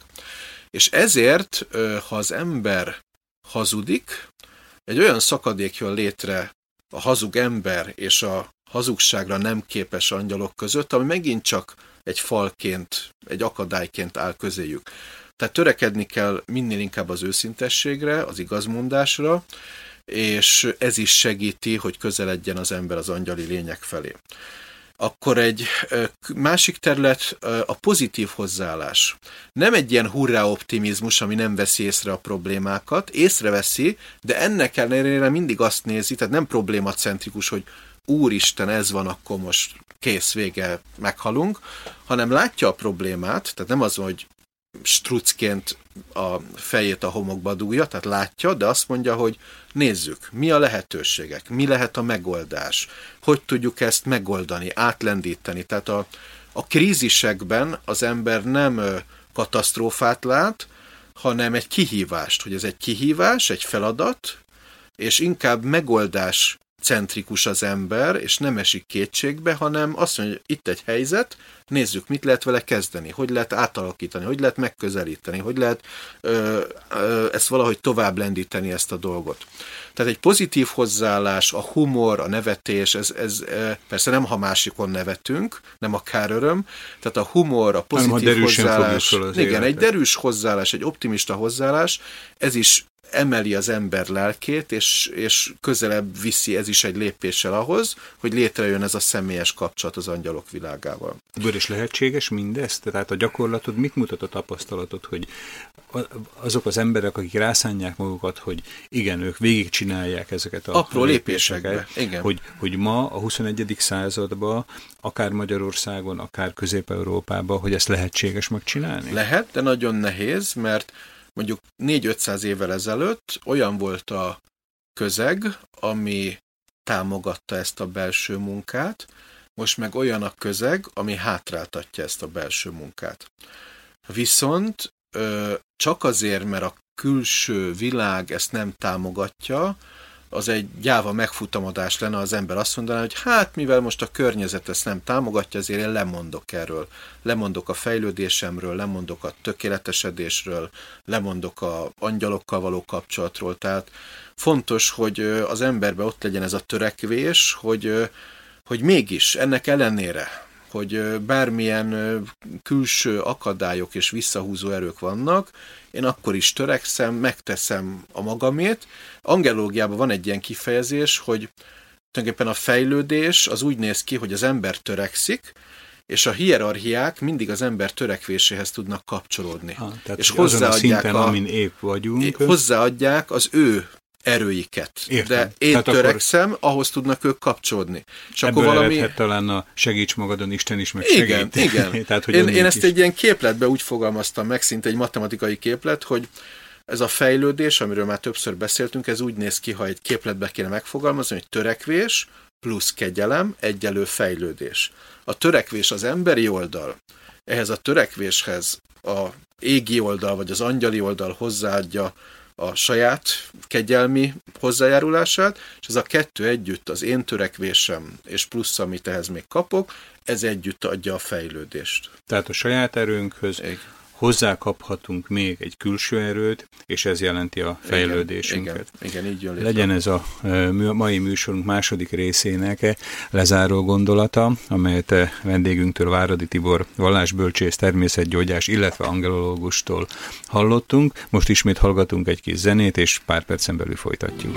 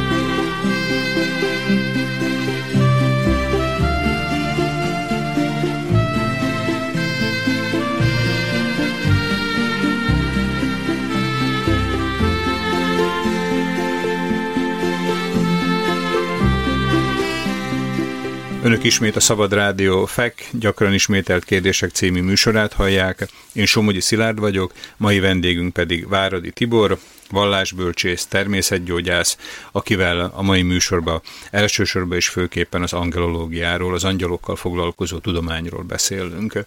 Aki az elejétől fogva hallgatja műsorunkat, már megtudhatta az angyaloknak a kilences skálán való beosztását, hogy ilyen e, triviális köznapi értelembe beszéljek erről, tehát ahol kezdtük a szeráfoktól, az első a legmagasabb szinten álló e, list e, szinttől, egészen a kilencedikig a, a közértelembe vette angyalok vagy védőangyalokig. A második e, felébe pedig beszélünk, a második e, részében a műsornak pedig arról, hogy hogyan tudunk mi az emberek valamiféle kapcsolatra fölkészülni arra, hogy az, hogy az angyalokkal kapcsolatot tudjanak létesíteni. Hát nem, nem könnyű receptet írt elő mai vendégünk Váradi Tibor, aki nem csak egy fizikai megtisztulás, hanem egy lelki lecsillapodás, nyugalmat, illetve a negatív káros energiáktól való meg, megtisztulást is előírja annak, aki kapcsolatba szeretne lépni a saját védőangyalával. Mi az, ami esetleg még kimaradt ebből? Hát sok minden, ugyebár szó volt már a lelki békéről, a félelmekről, a megbocsájtásról, őszintesség, humor. Nagyon fontos a spirituális érdeklődés. Megmondom miért. Gondoljunk bele, micsoda paradoxon az, hogy szeretnék egy olyan lényel kapcsolatba kerülni, aki nem e fizikai, földi világhoz tartozik, de ugyanakkor azt mondom, hogy én egy materialista ember vagyok, csak azt fogadom el, ami fogható, látható. Ugye ez egy elég fura dolog, hogy valakit nem érdekelnek a spirituális dolgok, de azért ő szeretne a védőangyalával kapcsolatba kerülni. Tehát nagyon fontos egyfajta szellemi nyitottság, hogy a gondolkodásmód alapvetően spirituális bejutottságú legyen, de ne annyira, hogy elszálljon az ember, hogy, el, hogy, hogy nem képes a mindennapokban a feladatait elvégezni. Tehát itt megint az egyensúlya fontos, hogy régen úgy fogalmaztak, hogy az ember az ég és föld gyermeke. Tehát van egy égi örökségünk, és van egy földi örökségünk. És az ember egy olyan lény, aki nek szüksége van, most így mondom, a mindennapi kenyérre, de ez földi kenyér és égi kenyér. Tehát a fizikai táplálék kell a testünknek, az égi szellemi táplálék kell a lelkünknek. Ez megint nehéz dolog, mert a mai nyugati kultúra ö, alapvetően egy nagyon realista, ö, fizikai beállítottságú, tulajdonképpen a, én, én azt mondom, hogy a 17. században történt egy, egy törés. Addig a, a 17. századig az emberek az élet nagy kérdéseire, hogy miért vagyunk itt, hogy alakult ki ez a világ, ki vagyok én, hogy lett az ember. Ezekre a vallásoktól várta a választ. A 17. században történt egy ilyen fordulat, egy materialista fordulat, megjelentek azok a személyek és azok a tanítások, amelyek megalapozták a, a vallásról a tudomány, a természettudományokra való áttérést, illetve megjelentek olyan filozófiai irányzatok a 17. században, Descartes vagy Bacon, amik azt vallották, hogy nem a, nem a, a spirituális élményeken van a hangsúly. És hát ma, mondjuk egy mai átlagember, aki nem foglalkozik spirituális dolgokkal, vagy nem spirituális bejutottságú, azokra az alapvető kérdésekre, amire a 17. század előtt a vallástól, meg a nagy ö, szellemi áramlatoktól várta az ember a választ, arra a mai ember a tudománytól várja, hogy mondja meg a tudomány, hogy hogy lett az ember. Mondja meg a tudomány, hogy lett a naprendszer. Mondja meg a tudomány, hogy miért zöld a fű és miért kék az ég. Ezeket régen az ember ezekre egy spirituális megközelítésű válasza volt. Amúgy én a szintézis híve vagyok. Tehát én azt vallom, és ez olyan, mintha kicsit elkanyarodnánk a témánktól, de úgy gondolom, hogy ide tartozik, hogy egy bizonyos fajta szemléletmódra kell az embernek szert tennie, amivel segíti az angyalokkal való kapcsolatot. És ez a fajta szemléletmód ö, arra törekszik, hogy bármilyen témáról, vagy bármilyen életterületről van szó, nem elégszik meg az ember pusztán csak a fizikai, materiális magyarázatokkal, hanem azt mondja, hogy nézzük meg a másik oldalt is. Tehát nézzük meg, hogy szellemi... Értem. Tehát, hogy nem zárja ki, tehát, hogy nem csak, nem elégszik meg csak a természettudományos Igen. magyarázattal, hanem még ehhez hozzá Igen. szeretné venni a nem természettudományos, Igen. mondjuk úgy, hogy ezotérikus Igen. vagy spirituális Igen. magyarázatot. Én, nagyon sokan azt hiszik, hogy itt választani kell hogy vagy tudós az ember, vagy tudományos magyarázattal szolgál, vagy spirituális magyarázattal. De én úgy gondolom, hogy itt nem vagy-vagyról van szó, hanem ésről. Tehát meg kell találni a kapcsolatot a kettő között. Az ember egy megismerő lény, és nekem az a meggyőződésem, és az előadásaimon is ezt szoktam mondani, hogy alapvetően három fő megismerési mód létezik, és akkor kapunk bármiről, egy pohár vízről, egy növényről, egy emberről, bármilyen jelenségről, egy bolygóról, akkor kapunk teljes körű magyarázatot, ha mind a három megismerési utat, módszert bevetjük. Mi ez a három megismerés? Tudományos megismerés, igen. fizikai eszközökkel, mérés, kísérletezés, Mikroszkóp. igen. Mikroszkóp, teleszkóp, attól függ, mire van szó. A másik a művészi megismerés. Látszólag ez nagyon elvon, de ez hozzátartozik a dolog. Mondjuk vegyünk egy rózsát. Meg, egy tudós megmondja, hogy a fotoszintézis, hogy a nedvek hogy áramlanak benne, hogy milyen anyagokat vesz föl a földből, és ez nagyon fontos. De ez még egy, egy, egy, egy bizonyos típusú megközelítés. Teljesen más fog a, a rózsáról mondani, mondjuk egy, egy, egy festő. Ő teljesen más szemmel fog ránézni, mint egy tudós. Ő nézi a színeket, az arányokat, a formákat. Árnyék, hogy játszik Igen, rajta. tehát teljesen más szempontból fogja megközelíteni, és ez is egy nagyon fontos megközelítés. Hozzáad valamit a rózsasághoz, de egy teljesen más szempontból, mint amiről a tudós beszél. Ő lehet, hogy megfesti. Vagy egy zenész visszaadja zenébe azt, ahogy a, az emberi lélekre a rózsa hat, visszaadja hangokban. Igen. Tehát van a művészi megközelítés, és van a harmadik a, a spirituális megközelítés, ami, ami például szólhat arról, hogy hogy, hogy hogy illeszkedik be ez a rózsa az egészbe, hogy a rózsának a, az ideája, az ősképe, tehát most így mondom, a rózsaság, hogy miért van, mi a, mi a, a, az egésznek a... Mi a rózsa funkciója? Igen, igen, de nem fizikálisan, hogy mit az ökoszisztéma az szempontjából, igen. hanem hogy mi az a minőség, amit megjelenít a világunkba, hogy a szeretet, vagy, a, vagy az áldozat készség. Hogy miért is lett szükség a rózsára? Igen, ugye? igen, igen, igen. A leg, az egyik legősibb filozófiai kérdés, hogy miért, miért van valami, miért nincs inkább semmi. Leszűkítve a rózsára, hogy Miért van a rózsa? Mi, mi lenne, ha nem lenne? De hát van, Igen. és a spirituális megközelítés azt vallja, hogy azért van, mert, mert valamit hozzáad a, a világhoz, a létezéshez. Van valami olyan eszme, valami olyan magasabb érték, amit megtestesít a világunkban a rózsa, és ez lehet, hát ugye bár sok mindent szimbolizál. Vallásokban egy gyakori szimbólum a rózsa, tehát megközelíthetem spirituális szempontból, akár úgy is a témánk szempontjából, hogy mondjuk a angyali hierarchiák hogy segítették szellemi szintről a rózsának a kialakulását, mit, mi, hogy mozdították elő, hogy végül a világunkban ez fizikálisan megjelenjen. Tehát Értem. ez a három együtt, ugyebár ez a spirituális, ez nagyon elvont a tudományoshoz képest, a tudományos meg nagyon földi a szellemihez képest. Mindegyik más szempontból közelíti meg ugyanazt a témát, és együtt, tehát én úgy gondolom, hogy ha bármelyiket elvetjük, ha valaki azt mondja, hogy engem csak a tudományos érdekel, az, hogy most egy festő, mit mond róla, vagy egy, egy szellemi beállítottságú ember, engem csak a fizikai adatok érdekelnek.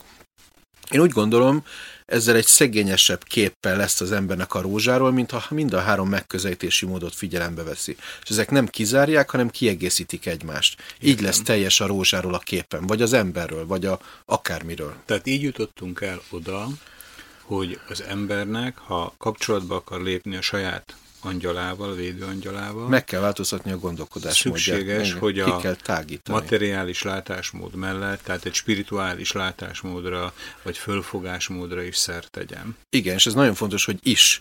Mert nagyon sokan azt mondják, de ezzel nem értek egyet, hogy ne légy materialista, legyél spirituális. Én meg azt mondom, légy materialista és spirituális. Értem. Tehát nem elvetni kell a tudományos megközelítést, hanem kiegészíteni. Tehát mindig próbálod az arany középutat Igen. mindenben megtartani. Igen, a Értem. szintézist.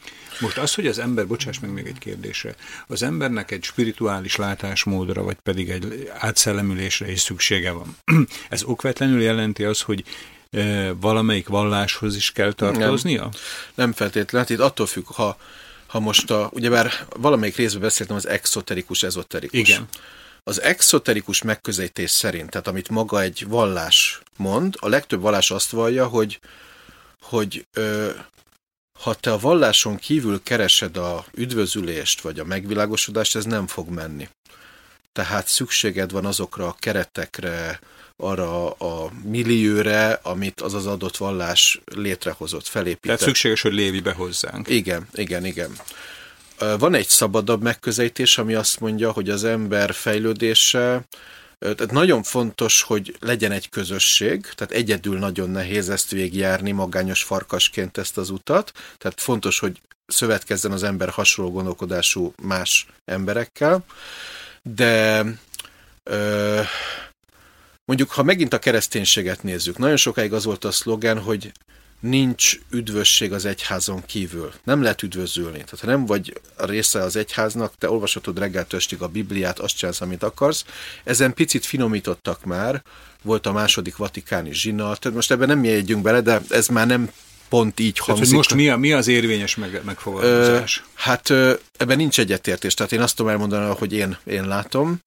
Nagyon fontosnak tartom, hogy az ember tartozon egy közösséghez, ha belsőleg, szellemileg fejlődni szeretne, de nem feltétlenül tartom kizáró oknak azt, ha ez nem egy klasszikus, történelmi, egyházhoz való kapcsolódás. Tehát úgy gondolom, hogy valaki lehet buddhista vagy keresztény, úgy, hogy, hogy nem tartozik egy szervezet valláshoz, mert úgy gondolom ez inkább tudatállapot, hozzáállás, törekvés, hit, tehát, hogy van a, van a vallás az egyházi kereteken belül, és most az a tendencia, főleg fiataloknál, hogy egyre többen érdeklődnek a vallások, meg a spiritualitás iránt, de nem azon a módon, ahogy mondjuk a nagyszüleik, vagy a dédszüleik, tehát nem a szervezet valláson belül, hanem azon kívül egy sokkal szabadabb, szabadabb formában. Tehát kötöttségnek élik meg azt, amit a nagyszülők vagy a dédszülők nem kötöttségként, hanem egy, egy, egy megtartó, segítő erőként éltek Igen. meg, az a mai fiatalok számára korlát. Mert nagyon korlátozó, Igen. ugye? Hát akkor a lényeg az az, hogy az ember nyitott legyen. Igen, nyitott legyen, meg legyen benne a szándék a, a fejlődésre, a törekvésre, és még egy-két alapelvet megemlítenék, ami itt segíti a angyalokkal való kapcsolatot, például az adás, tehát a adólelkület, annyira hat ránk a fogyasztói társadalom, hogy ez úgy torzította a szemléletünket, hogy mindig azt nézzük, hogy mit kaphatok. Akár egy emberi kapcsolatban, hogy, hogy mit kaphatok a másiktól, mit szerezhetek meg a másiktól, mit profitálhatok ebből a kapcsolatból. És itt az lenne a cél, hogy meglegyen az adás és a kapás egyensúlya. Tehát akkor működik egy emberi kapcsolat, ha az adás meg a kapás nagyjából egyensúlyban van. Tehát legalább olyan fontos legyen, hogy mit tudok adni neked. Tehát találkozok valakivel, ne az legyen az első gondolatom, hogy na most mit kaphatok tőle, hanem vajon mit adhatok ennek az embernek. Ami... Tehát itt nem csak fizikai dolgokra Persze. gondolunk, ugye, hogy most én valami ajándékot nem, kapjak, nem, vagy nem. ajándékot adjak, nem, hanem sem. simán az odafigyelés, a segítőkészség is adásnak. Természetesen, mert uh-huh. van, aki azt mondja, hogy hát de én szegény vagyok, mit adhatnék. De például a mai korban nagyon nagy érték az idő. Adhatok az időmből, adhatok a figyelmemből, adhatok a szeretetemből, vagy segíthetek valamiben. Ez a másik segítőkészség. Segítek valakinek úgy, hogy ez nem a munkám, tehát nem kapok érte órabért, hanem szívességből, szeretetből. Értem. Tehát ez is, ez is nagyon fontos. Ö, talán, talán ez a legfontosabb, ez a... Ez a... Tehát ez, most arról beszéltünk, ugye, hogy mi minden szükséges, és elég sok dolog ugye elhangzott ahhoz, hogy az ember egy olyan állapotba kerüljön, vagy egy olyan startpozícióba kerüljön, hogy ő a kapcsolatot föl tudja venni a saját védőangyalával. Ez, ez egy kulcs az angelológiában, mert az ember helyes fejlődése így tud megvalósulni, ha létrejön ez a, ez a kapcsolat. Ez olyan, mintha Tegyük fel, valaki azt mondja, hogy én, én szeretnék megtanulni egy nyelvet. Biztos lehet, de nagyon nehéz egyedül, hogy valaki azt mondja, hogy én tankönyv, tehát kell valami, aki, aki tanít, kell egy nyelvtanár, aki segít. Vagy azt mondja valaki, hogy egy óvodás azt mondja, engem nagyon érdekel a matematika, de én nem matematika tanár, hanem én magamtól leülök egy könyvvel, és majd megtanulom a matematikát, vagy, vagy megtanulok írni. Hát ez, ez nem nagyon fog menni. Tehát ahhoz, hogy megtanuljam a matekot, vagy a írást, ahhoz kell egy tanár, aki ebbe segít, tanít. És ugyanígy vannak dolgok, amire csak az angyalok tudnak megtanítani. Ami az ember fejl... tehát ugyanúgy, hogy fontos, hogy megtanuljunk írni, meg számolni, és ehhez nem tudjuk kikerülni a matek tanár szerepét, vagy aki megtanít minket írni, legyen ez szülő vagy tanár. Ugyanígy belsőleg vannak bizonyos dolgok, amiket fontos megtanulnunk, és erre a legmegfelelőbb tanárok az angyalok. Értem. Tehát ha én azt mondom, hogy ezekre a tanárokra nekem nincs szükségem, akkor bizonyos dolgokat nem tudok magamtól megtanulni. Tibor, de azért át ne ugorjuk a számomra a legizgatóbb kérdést, hogy a kapcsolatfölvétel hogy jön létre. Tehát Igen. az, hogy ugye most te beszéltél arról, hogy hogy készítsük el magunkat arra, hogy egyáltalán alkalmasak legyünk egy kapcsolatfölvétel megkísérlésére. Ez nagyon érdekes, mivel az angyal van mégiscsak a magasabb szinten, ő az, aki kezdeményez. Uh-huh. Tehát a kapcsolatfelvételt azt úgy képzeld el, hogy neked sem más dolgod nincs, csak alkalmassá tenni magadat a kapcsolatra, ha ő szeretné veled fölvenni a kapcsolatot. Tehát nekem azon kell dolgoznom, hogy jobb, Te minél jobb ember legyél, tiszt, minél tisztább legyél testileg, lelkileg, félelmeket, negatív érzéseket, gondolatokat, harag, bosszúvágy, önzőség minimalizálni, a hit, a belső béke, a türelem, a tolerancia, a megbocsájtás, a áldozatkészség ezekbe fejlődni, és az a lényeg, hogy magadat minél alkalmasabbá, érettebbé tedd arra, hogyha az angyal részéről megszületik ez, hogy ő szeretne veled kapcsolatba kerülni, ennek te ne legyél akadálya. Uh-huh. Tehát az első, a, a, a nyitást ő teszi meg feléd, a te dolgod az, hogy benned ne legyen olyan dolog, ami ezt akadályozna. És... Tehát a kapcsolat felvételért konkrétan neked úgy direktbe nem kell tenni, tehát nem, erre... kell, nem, kell, nem kell most, hogy képzeljem el, valamiféle szeánszokat nem, megszervezni, nem, nem. lefüggönyözött szobákba, nem. E, varázsszavakat nem. Persze nagyon valószínű, hogy mondjuk a munkahelyeden éppen pöröksz, nem ak- valószínűleg nem akkor fog létrejönni. Tehát amikor az ember a, a, a kiegyensúlyozott, békés hangulatban van, mondjuk egy ima közben, vagy egy meditáció közben, a sok egyéb dolog mellett, amiről beszéltem, megtörténhet egy ilyen, ugyebár itt nem fizikai lényekről van szó, tehát nem úgy kell elképzelni, mint ahogy mi most beszélgettünk, tehát ez egy, ez egy belső élmény, és és hát megvannak a jelei annak, mert ugyebár ilyenkor rögtön az átlagember azt kérdezi, na jó, jó, de honnan tudhatom, hogy nem-e fantáziálok, nem-e képzelődök, nem-e, nem-e álmodozok, és megvannak ennek a jelei, hogy például amikor az angyal átad egy üzenetet, az egy olyan üzenet, ami a meglepetés erejével hat. Tehát te magadtól soha nem gondoltál volna rá. Mert ugye ez volt az első gondolatunk, hogy az angyal egy küldönc, Igen. ugye? Tehát átad egy olyan hírt, egy olyan üzenetet, ami vagy a saját személyes fejlődéssel kapcsolatos fejlődéseddel, vagy arról, hogy mi legyen a következő lépés, hogy az életedben mi a következő dolog, amit meg kell tenned. És az angyal, tehát olyan, amit te emberleg kilogikázhatnál, hogy, hogy, hogy akár te, ha leülsz és nagyon gondolkodsz, akkor ezt akár te is magadtól is kitáltad volna, ilyen nincs. Tehát amikor például egy angyali üzenet jön, az ténylegesen egy ilyen, egy ilyen aha élmény, hogy úristen, erre én nem is gondoltam. Tehát ami, ami magadtól nem jutott volna eszedbe, ami magadtól nem racionális emberi úton nem tudtad volna kilogikázni. Nem Mert tudom, ha... meg szabad azt kérdezni, Tibor, hogy neked volt már ilyen élményed? Hát ez túl személyes, de azért volt, igen. Értem, mhm. értem. Ö, ezek olyan dolgok, hogy ö, hogy is mondjam, hogy ezt, hogy ezt érthető legyen.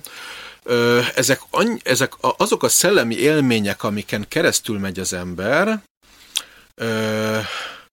ezek, ezek annyira ez kicsit olyan, most nem biztos, hogy tökéletes a példa, például ott van a szexualitás.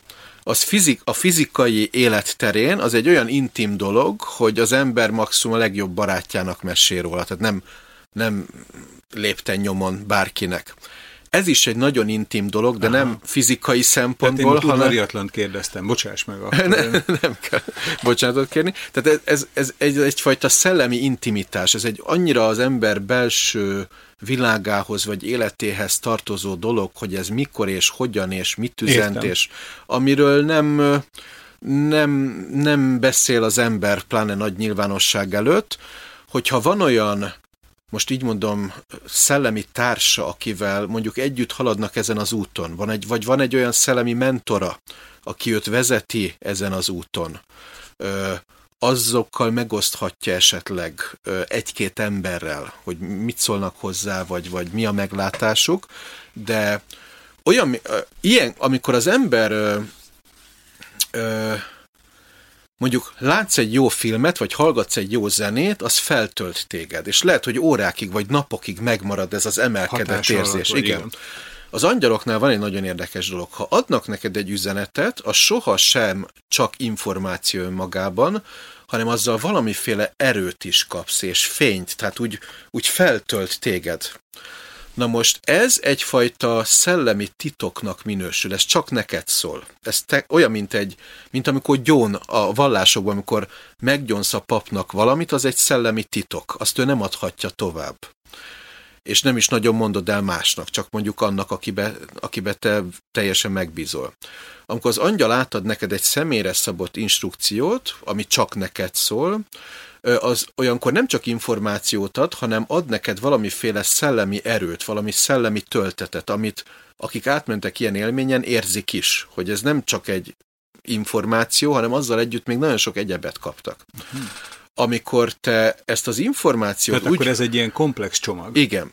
Amikor te úgy kezded ezt az információt, mintha... Ö, én ezt most így szoktam mondani, ez egy ilyen szlenges kifejezés, hogy ezoplegyka. Uh-huh. Mert vannak emberek, akik ezt mégse kezelik megfelelő módon, és amikor átmennek egy ilyen élményen, az az első, hogy felhívják a barátnőjüket, vagy a valakit. Vagy a Facebookban fölírják. Igen, igen, ez még jobb példa, hogy képzeld el, mit láttam, vagy mit üzent az angyalom, és jaj, de jó.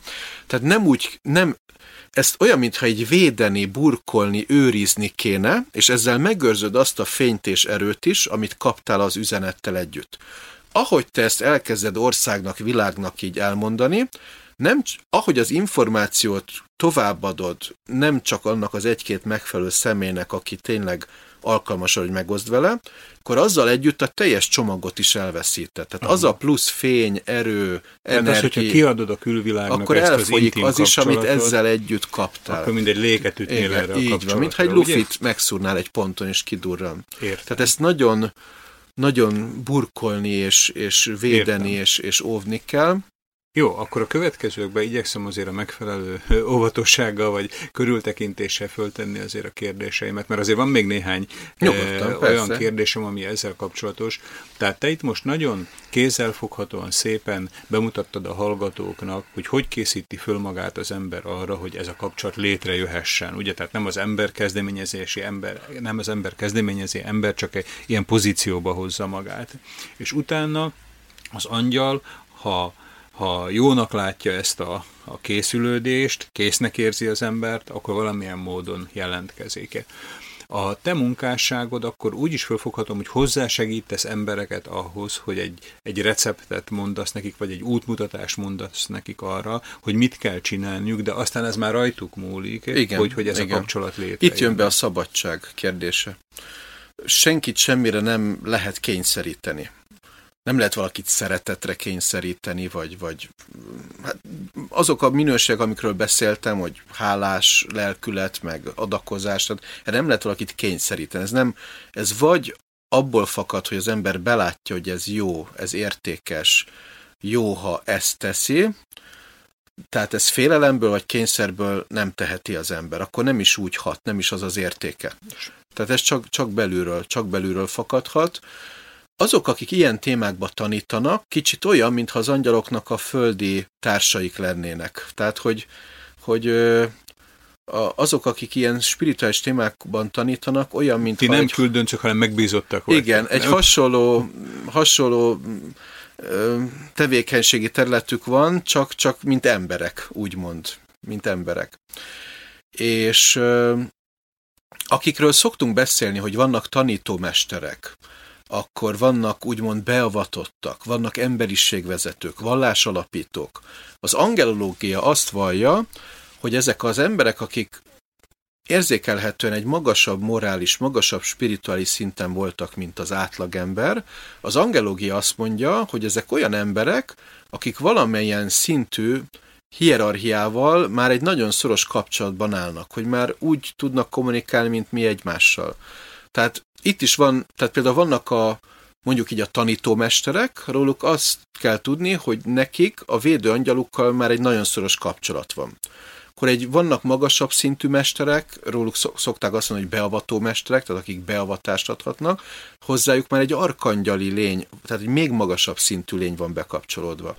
Akkor például a, a keleti tanításokban beszélnek megvilágosodottakról, buddha szintű ö, emberek, tehát itt emberekről van szó, egy ember, aki ténylegesen megvilágosodott, realizálta a buddhaság szintjét, az már egy arhé szintű lényel van egy nagyon szoros kapcsolatban. Tehát annál magasabb tudatszinten van egy ember, és annál több dologra képes ö, morális, spirituális szempontból, minél magasabb szintű hierarchiával, mert ugye már ideig én arról beszéltem, hogy a védőangyalal hogy lett. Kilencedik szint. Igen, ugye? de valaki az arkangyalokhoz kapcsolódik, az, az már egy magasabb szint. szint. Ugye? Valaki arhékhoz. Hetedik szint. Igen, tehát hogy Értem. annál magasabb szint szintű ember áll előttünk, minél magasabb szintű hierarchiával alakul ki ez a nagyon személyes, bensőséges kapcsolat. És Tudunk arról, vagy vannak esetleg a történelmi tanulmányai során volt arra példa, hogy valaki még ennél a hetedik szintnél magasabb szintű angyali kapcsolatra tett szert? Van egy-két példa, ez nagyon kevés ilyen van, vagy hát ez kivételes, mert ugye bár mondtam, hogy az embernél az alsó három hierarchiával, tehát angyalok, arkangyalok, arhékkal jöhet létre ez a, ez a szoros kapcsolat. A többiekkel csak, csak közvetve. Ugyebár az ember fele, tehát az ember feletti negyedik hierarchiával már csak így közvetve tudunk kapcsolni. Egy-két, egy-két nagyon kivételes személyiséget lehetne említeni, akik a előbb említett törvényszerűség alól kivételt jelentenek, és még magasabb szintű hierarchiákat képviseltek. Hát én alapvetően a keresztény angyal tant tanulmányoztam, és, és annak a hát ismerője vagyok. A keresztény angyaltan szerint Krisztus természetesen egy ilyen isteni hát, inkarnáció volt, ugyebár a János Evangélium is így fogalmaz, hogy az ige testélet, és hát ő, ő jócskán természetesen túlmutat ezen Tehát az ilyen a... értelemben ugye akkor úgy is fölfoghatjuk, hogy az ige testélet, tehát hogy maga az üzenet vált e, testé e, Jézus hát, személyébe?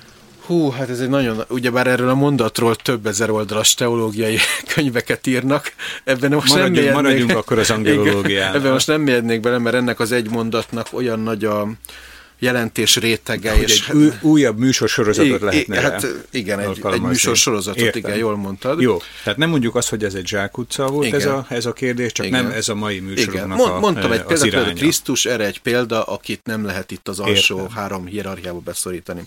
Még egy, még egy, egy, egy dolog, egy nagyon fontos dolog eszembe jutott, hogy az angelógia azt mondja, hogy amikor az ember lefekszik, tehát este, amikor lefekszik igen, az ágyába. Igen, ugye bár a materiális megközelítés szerint ilyenkor lefekszünk, elalszunk, és nem történik semmi. Viszont van egy nagyon, ez nem modern, ez egy nagyon ősi elképzelés, több ezer évvel ezelőtt is ezt már hitték és vallották, amikor az ember lefekszik, akkor az emberben lévő lélek, az, az kilép. Tehát este úgymond a lelkünk elhagy minket, és amikor reggel fölkelünk, a lélek visszajön. Látom, picit csodálkozol, de lehet, hogy még nem hallottál róla, de ez nem egy, nem egy extra dolognak számít, ezt nagyon sok vallásban, meg hitrendszerben így gondolják, hogy amikor az ember lefekszik, a lélek kiszáll, és amikor reggel föl kell, a lélek visszajön. Uh-huh. És ezért mondták azt például a magyar népi hát spiritualitásban, hogy de nem csak magyaroknál máshol is, hogy az alvás az egy kis halál mert ha meghalsz, a lelked elszáll. Értem. És azt mondták, hogy a alvásnál ugyanezt történik, csak ott nem véglegesen, tehát azért ez egy kis halál, és a felébredés olyan, mint egy kis születés, mert ugyanúgy, hogy születéskor a lélek megérkezik, testet uh-huh. tölt, egy ehhez nagyon hasonló dolog történik reggel a felébredéskor. Most csak azért mondom, mert van egy érdekes dolog, hogy az angelológia szerint este, amikor lefekszünk, és az ember lelke, mint egy elhagyja a testét, ott mindenki találkozik a védőangyalával, és kap egyfajta értékelést arról a napjáról. Mit tett jól, mit tett rosszul, mit mulasztott. Egy ilyen mini, ez nem egy ítélkezés, de úgy egy ilyen nagyon tiszta tükör. Olyan, mintha egy nagyon tiszta tükör elé állnál, ahol mindenféle bűntudat kell, tehát nem ez a cél, hogy most bűntudatod legyen, egyszerűen kapjál egy tiszta visszajelzést arról, hogy az a napod a magasabb értékrend szerint, tehát nem a földi értékrend szerint, hanem az isteni vagy, vagy angyali értékrend szerint, abban a napodban mi az, ami értékelhető. Mi az, ami nem volt helyes, hazudtál valakinek, valaki segítséget kért, és lusta, nem azért, mert nem tudtad volna megadni lustaságból, azt mondtad, hogy hagy békén, vagy esetleg valakinek segítettél. Tehát kapsz egy visszajelzést. Tehát egy napi kiértékelés. Egy napi, egy mini kiértékelés. Ezért is kis halál az elalvás, amikor meghalunk. Ugyanezt történik az egész életre vonatkozólag. Értem amiről sokan, a, akik ugyebár akik vissza, vannak, akik halálközeli állapotba kerülnek, és valahogy mégis visszatérnek, ugyebár Moody meg többen összegyűjtötték ezeket az eseteket, vannak hasonló elemek. Az egyik ilyen hasonló elem, hogy az ember előtt végpereg az élete. Általában erre emlékeznek. Aztán valaki arra is emlékszik, hogy nem csak, hogy végpereg az élete, hanem azt is tudja az illető, hogy ebből mi volt helyes, mi volt nem. Mi az, ami helyes cselekedet volt, mi az, ami nem. És ugyanez megismétlődik piciben minden nap után, tehát minden este az ember, a, amikor alszunk, akkor egy nagyon intenzív élet zajlik, tehát tulajdonképpen az ember, így szokták fogalmazni, két világ polgára. Van egy földi életünk, és ezzel párhuzamosan zajlik úgymond egy égi élet estéről estére. Szóval amikor a fizikai test pihen, akkor megnövekszik ez a mondjuk így szellemi aktivitás. És ilyenkor az ember lelke találkozik a... A saját védőangyalával, Értem. Kap egy kiértékelést, és a következő nappajával kapcsolatban bizonyos tanácsokat. Mire figyeljen, mire a, az angyali lények, mivel egy más tudatszinten vannak, sokkal többet látnak az ember életéből. Tehát ők már például látják azt, hogy, hogy a következő napnak mi lesz a kihívása, a feladata, a próbája. Mind, minden nap nagyon érdekes, minden Jézusnak van egy olyan kifejezi, mondása, igen, mond hogy, hogy mindenkinek megvan a maga keresztje. Bo- bocsánat, most nem tudom szó szerint idézni, de arra utal, hogy minden nap föl kell vennünk Igen, a keresztét. mindenki vegye fel a maga keresztjét. De van egy utalás a mondatban, hogy minden nap fel kell Igen. venni a keresztünket. Most ez arra utal, hogy minden napnak van egy kihívása, egy próbája, egy feladata. Minden nap olyan, mint egy, mint egy mini inkarnáció, egy mini élet, és a védőangyalnak az egyik feladata az, hogy kiértékelje, segít, egy tükröt mutat az előző nappal kapcsolatban, és felkészít a következő napra. Hm. És amikor este lefekszem, és végig gondolom a napomat, még, még amikor ébren vagyok, akkor meg kéne találnom, hogy mi volt annak a napnak a kihívása, a feladata, a különlegessége, és vajon jól oldottam meg, morálisan oldottam meg, emberségesen oldottam meg, vagy sem. Értem, tehát akkor ez egy nagyon-nagyon pontos napi gyakorisággal előforduló Igen. kontroll Igen. kiértékelés. És tulajdonképpen ez az egyik, és amire ki akartam lyukadni, hogy, hogy mindig csak azt nézzük, hogy mi mit kaphatunk az angyaltól. És az a kérdés, hogy amikor lefekszünk, mit viszek az angyalnak? Mert én tudok... Tehát ilyen is van, hogy én igen, is tudok adni. Ö, igen. Mit viszek a lelkemben számára, ami számára értékes, ami, ami, amivel én én is picit hozzá... Hozzájárulhatok, igen, ugye? Igen, igen. Az angyal és, Igen. És a szellemi vagy angelológia szempontból ö, akkor mondhatunk egy napot értékesnek, ha amikor lefekszek, tudok magammal vinni abból a napból, fel tudok mutatni valami értékeset. Hogy magammal, Gondolom ez valami jó cselekedet, igen, valami magammal, pozitív eredmény. Igen, magammal tudok vinni valamit. És az egyik legrosszabb dolog az, amikor valaki lefekszik, és üres kézzel megy a védőangyala elé, hogy nem, nincs, ne, nem tud semmit felmutatni. Aznap nem tett olyat, vagy nem Aha. gondolt olyat. És tulajdonképpen egy magasabb szempontból az a nap egy elpazarolt nap.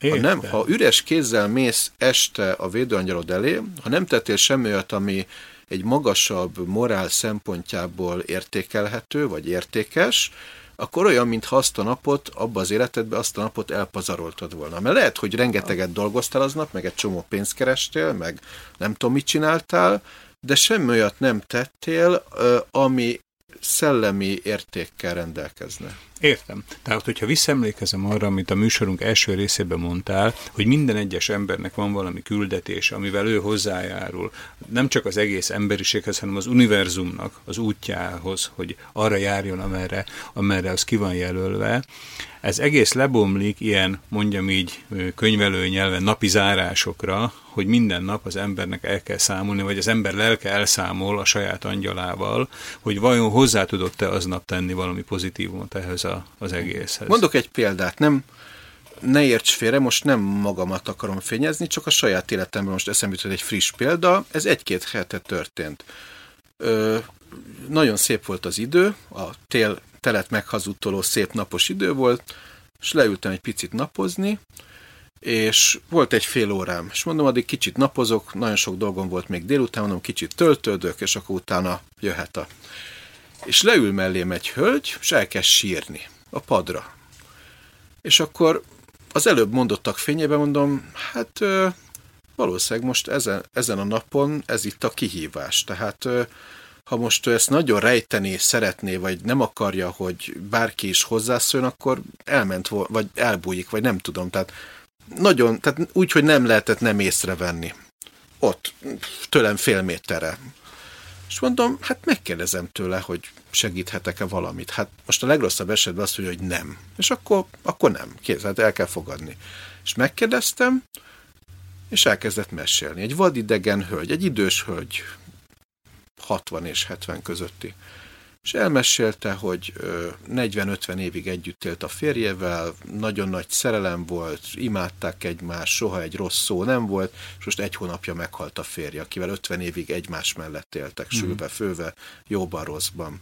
És akkor kérdeztem, mesélt, és mondta, hogy most volt a karácsony, vagy egy-két hónapja. Tehát a karácsonykor már egyedül volt.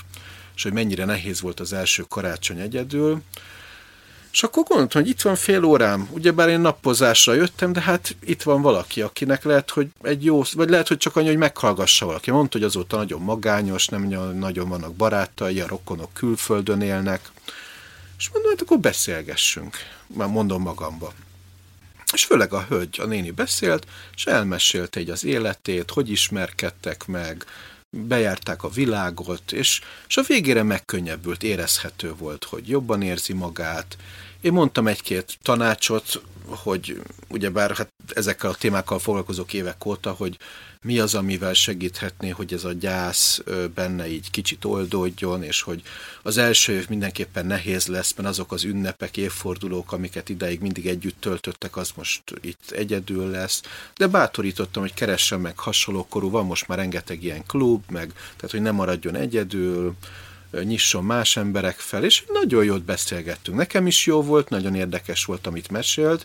Engem nagyon, nagyon érdekelnek így az emberek, meg a sorsuk, és, ö, és aznap ez volt a, a, a kiemelkedő esemény, a, a csúcspont úgymond. És egy, tulajdonképpen az történt, hogy egy vadidegen néninek meghallgattam a sorsát, az életét, és én nagyon remélem, hogy, hogy egy-két dolog, amit mondtam, azzal kicsit könnyítettem az ő lelkén, vagy, vagy valamit tudtam segíteni. Ezek nem nagy, tehát itt ne, nem nagy dolgokra kell gondolni. Tehát ez egy, ezek ilyen apró dolgok.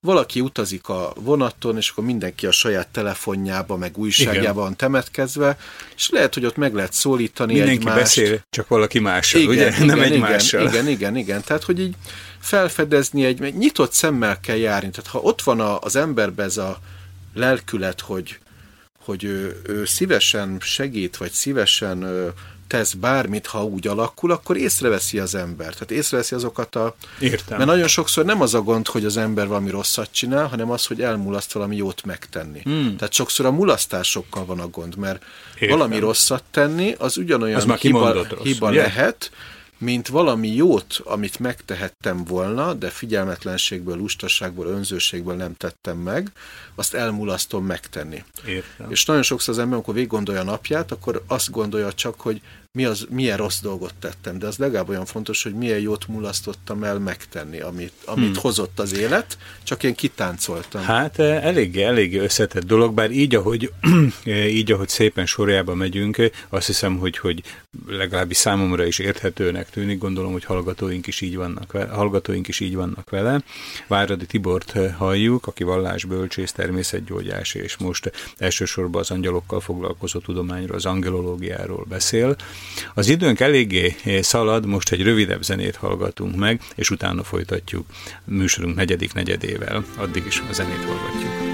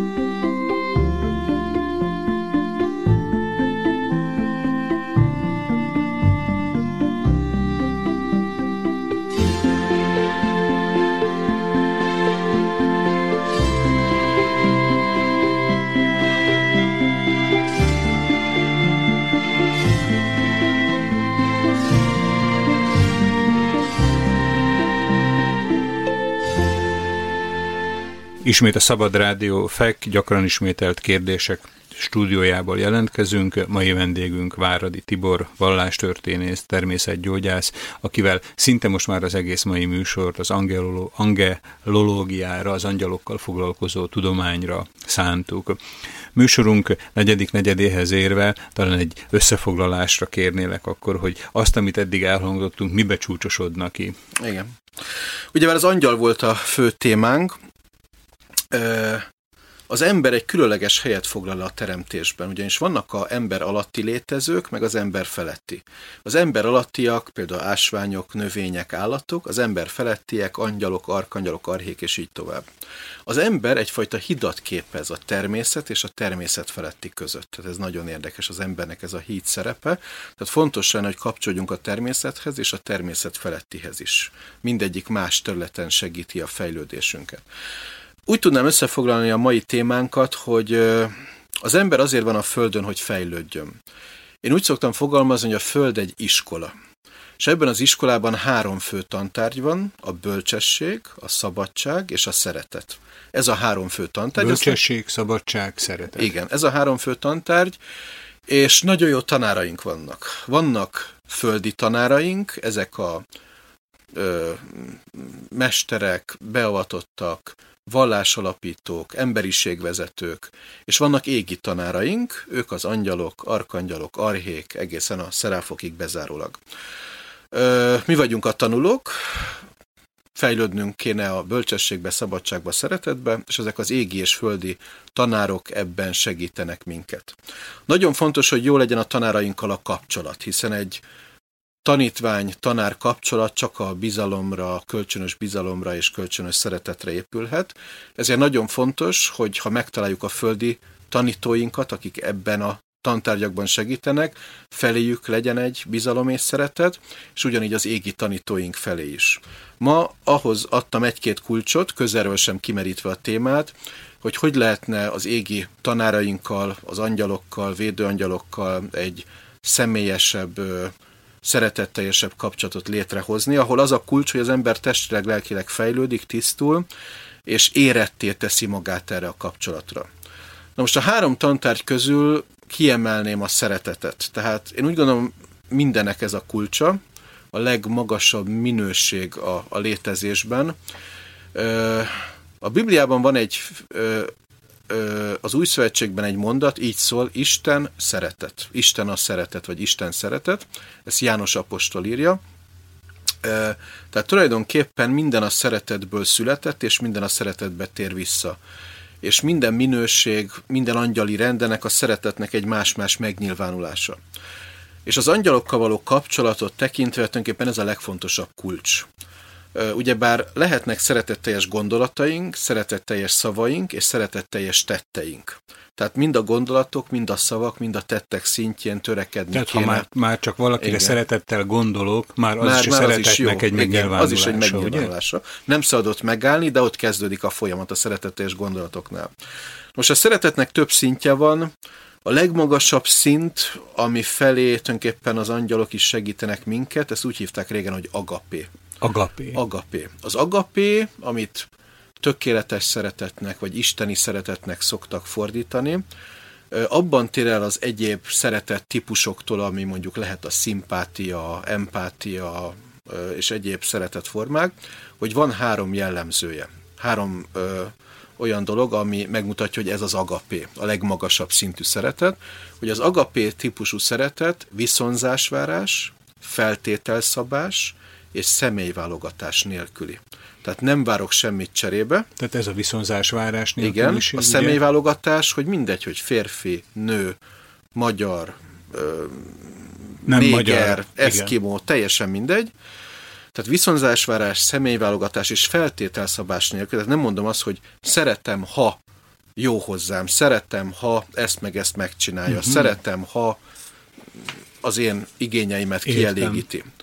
Ez az agapé. Viszonzásvárás, feltételszabás, személyválogatás nélküli szeretet, és ez a legfontosabb kulcs, az ebben való növekedés, mind a saját belső fejlődésünk szempontjából, mind a hierarchiákkal való kapcsolat szempontjából.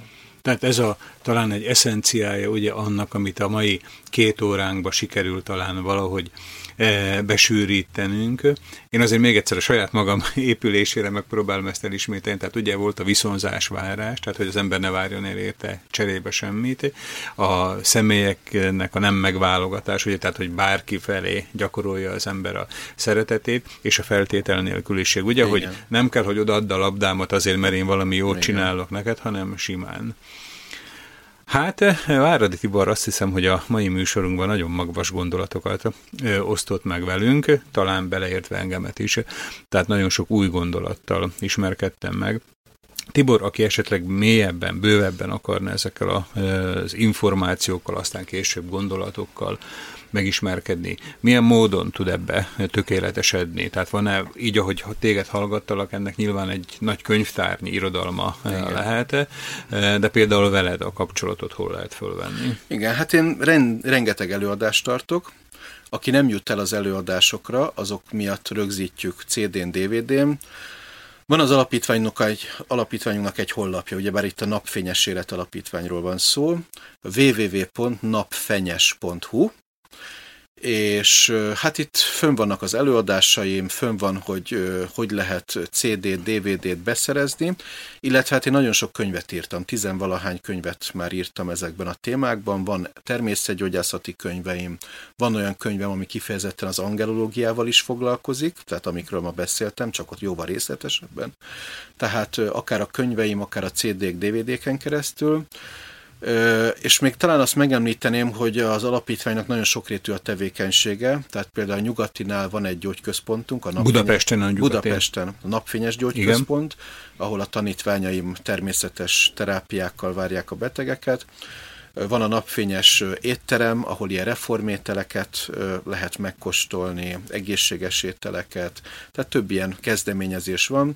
Van a napfényes rendezvényterem, ahol kulturális programokat szervezünk, és hát beszéltünk erről, hogy talán egyszer, ha Szlovákiába is meghívnak, akkor szívesen megyek, ha van rá igény, érdeklődés, és akkor ott élőben is ezekről a témákról szívesen beszélek. Tehát a, a kapu, amin keresztül hozzátok, vagy a gondolatokhoz el lehet jutni, az a www.napfényes.hu Igen. Eh, weboldal, és akkor gondolom ott az összes információ így van, megvan. Így van.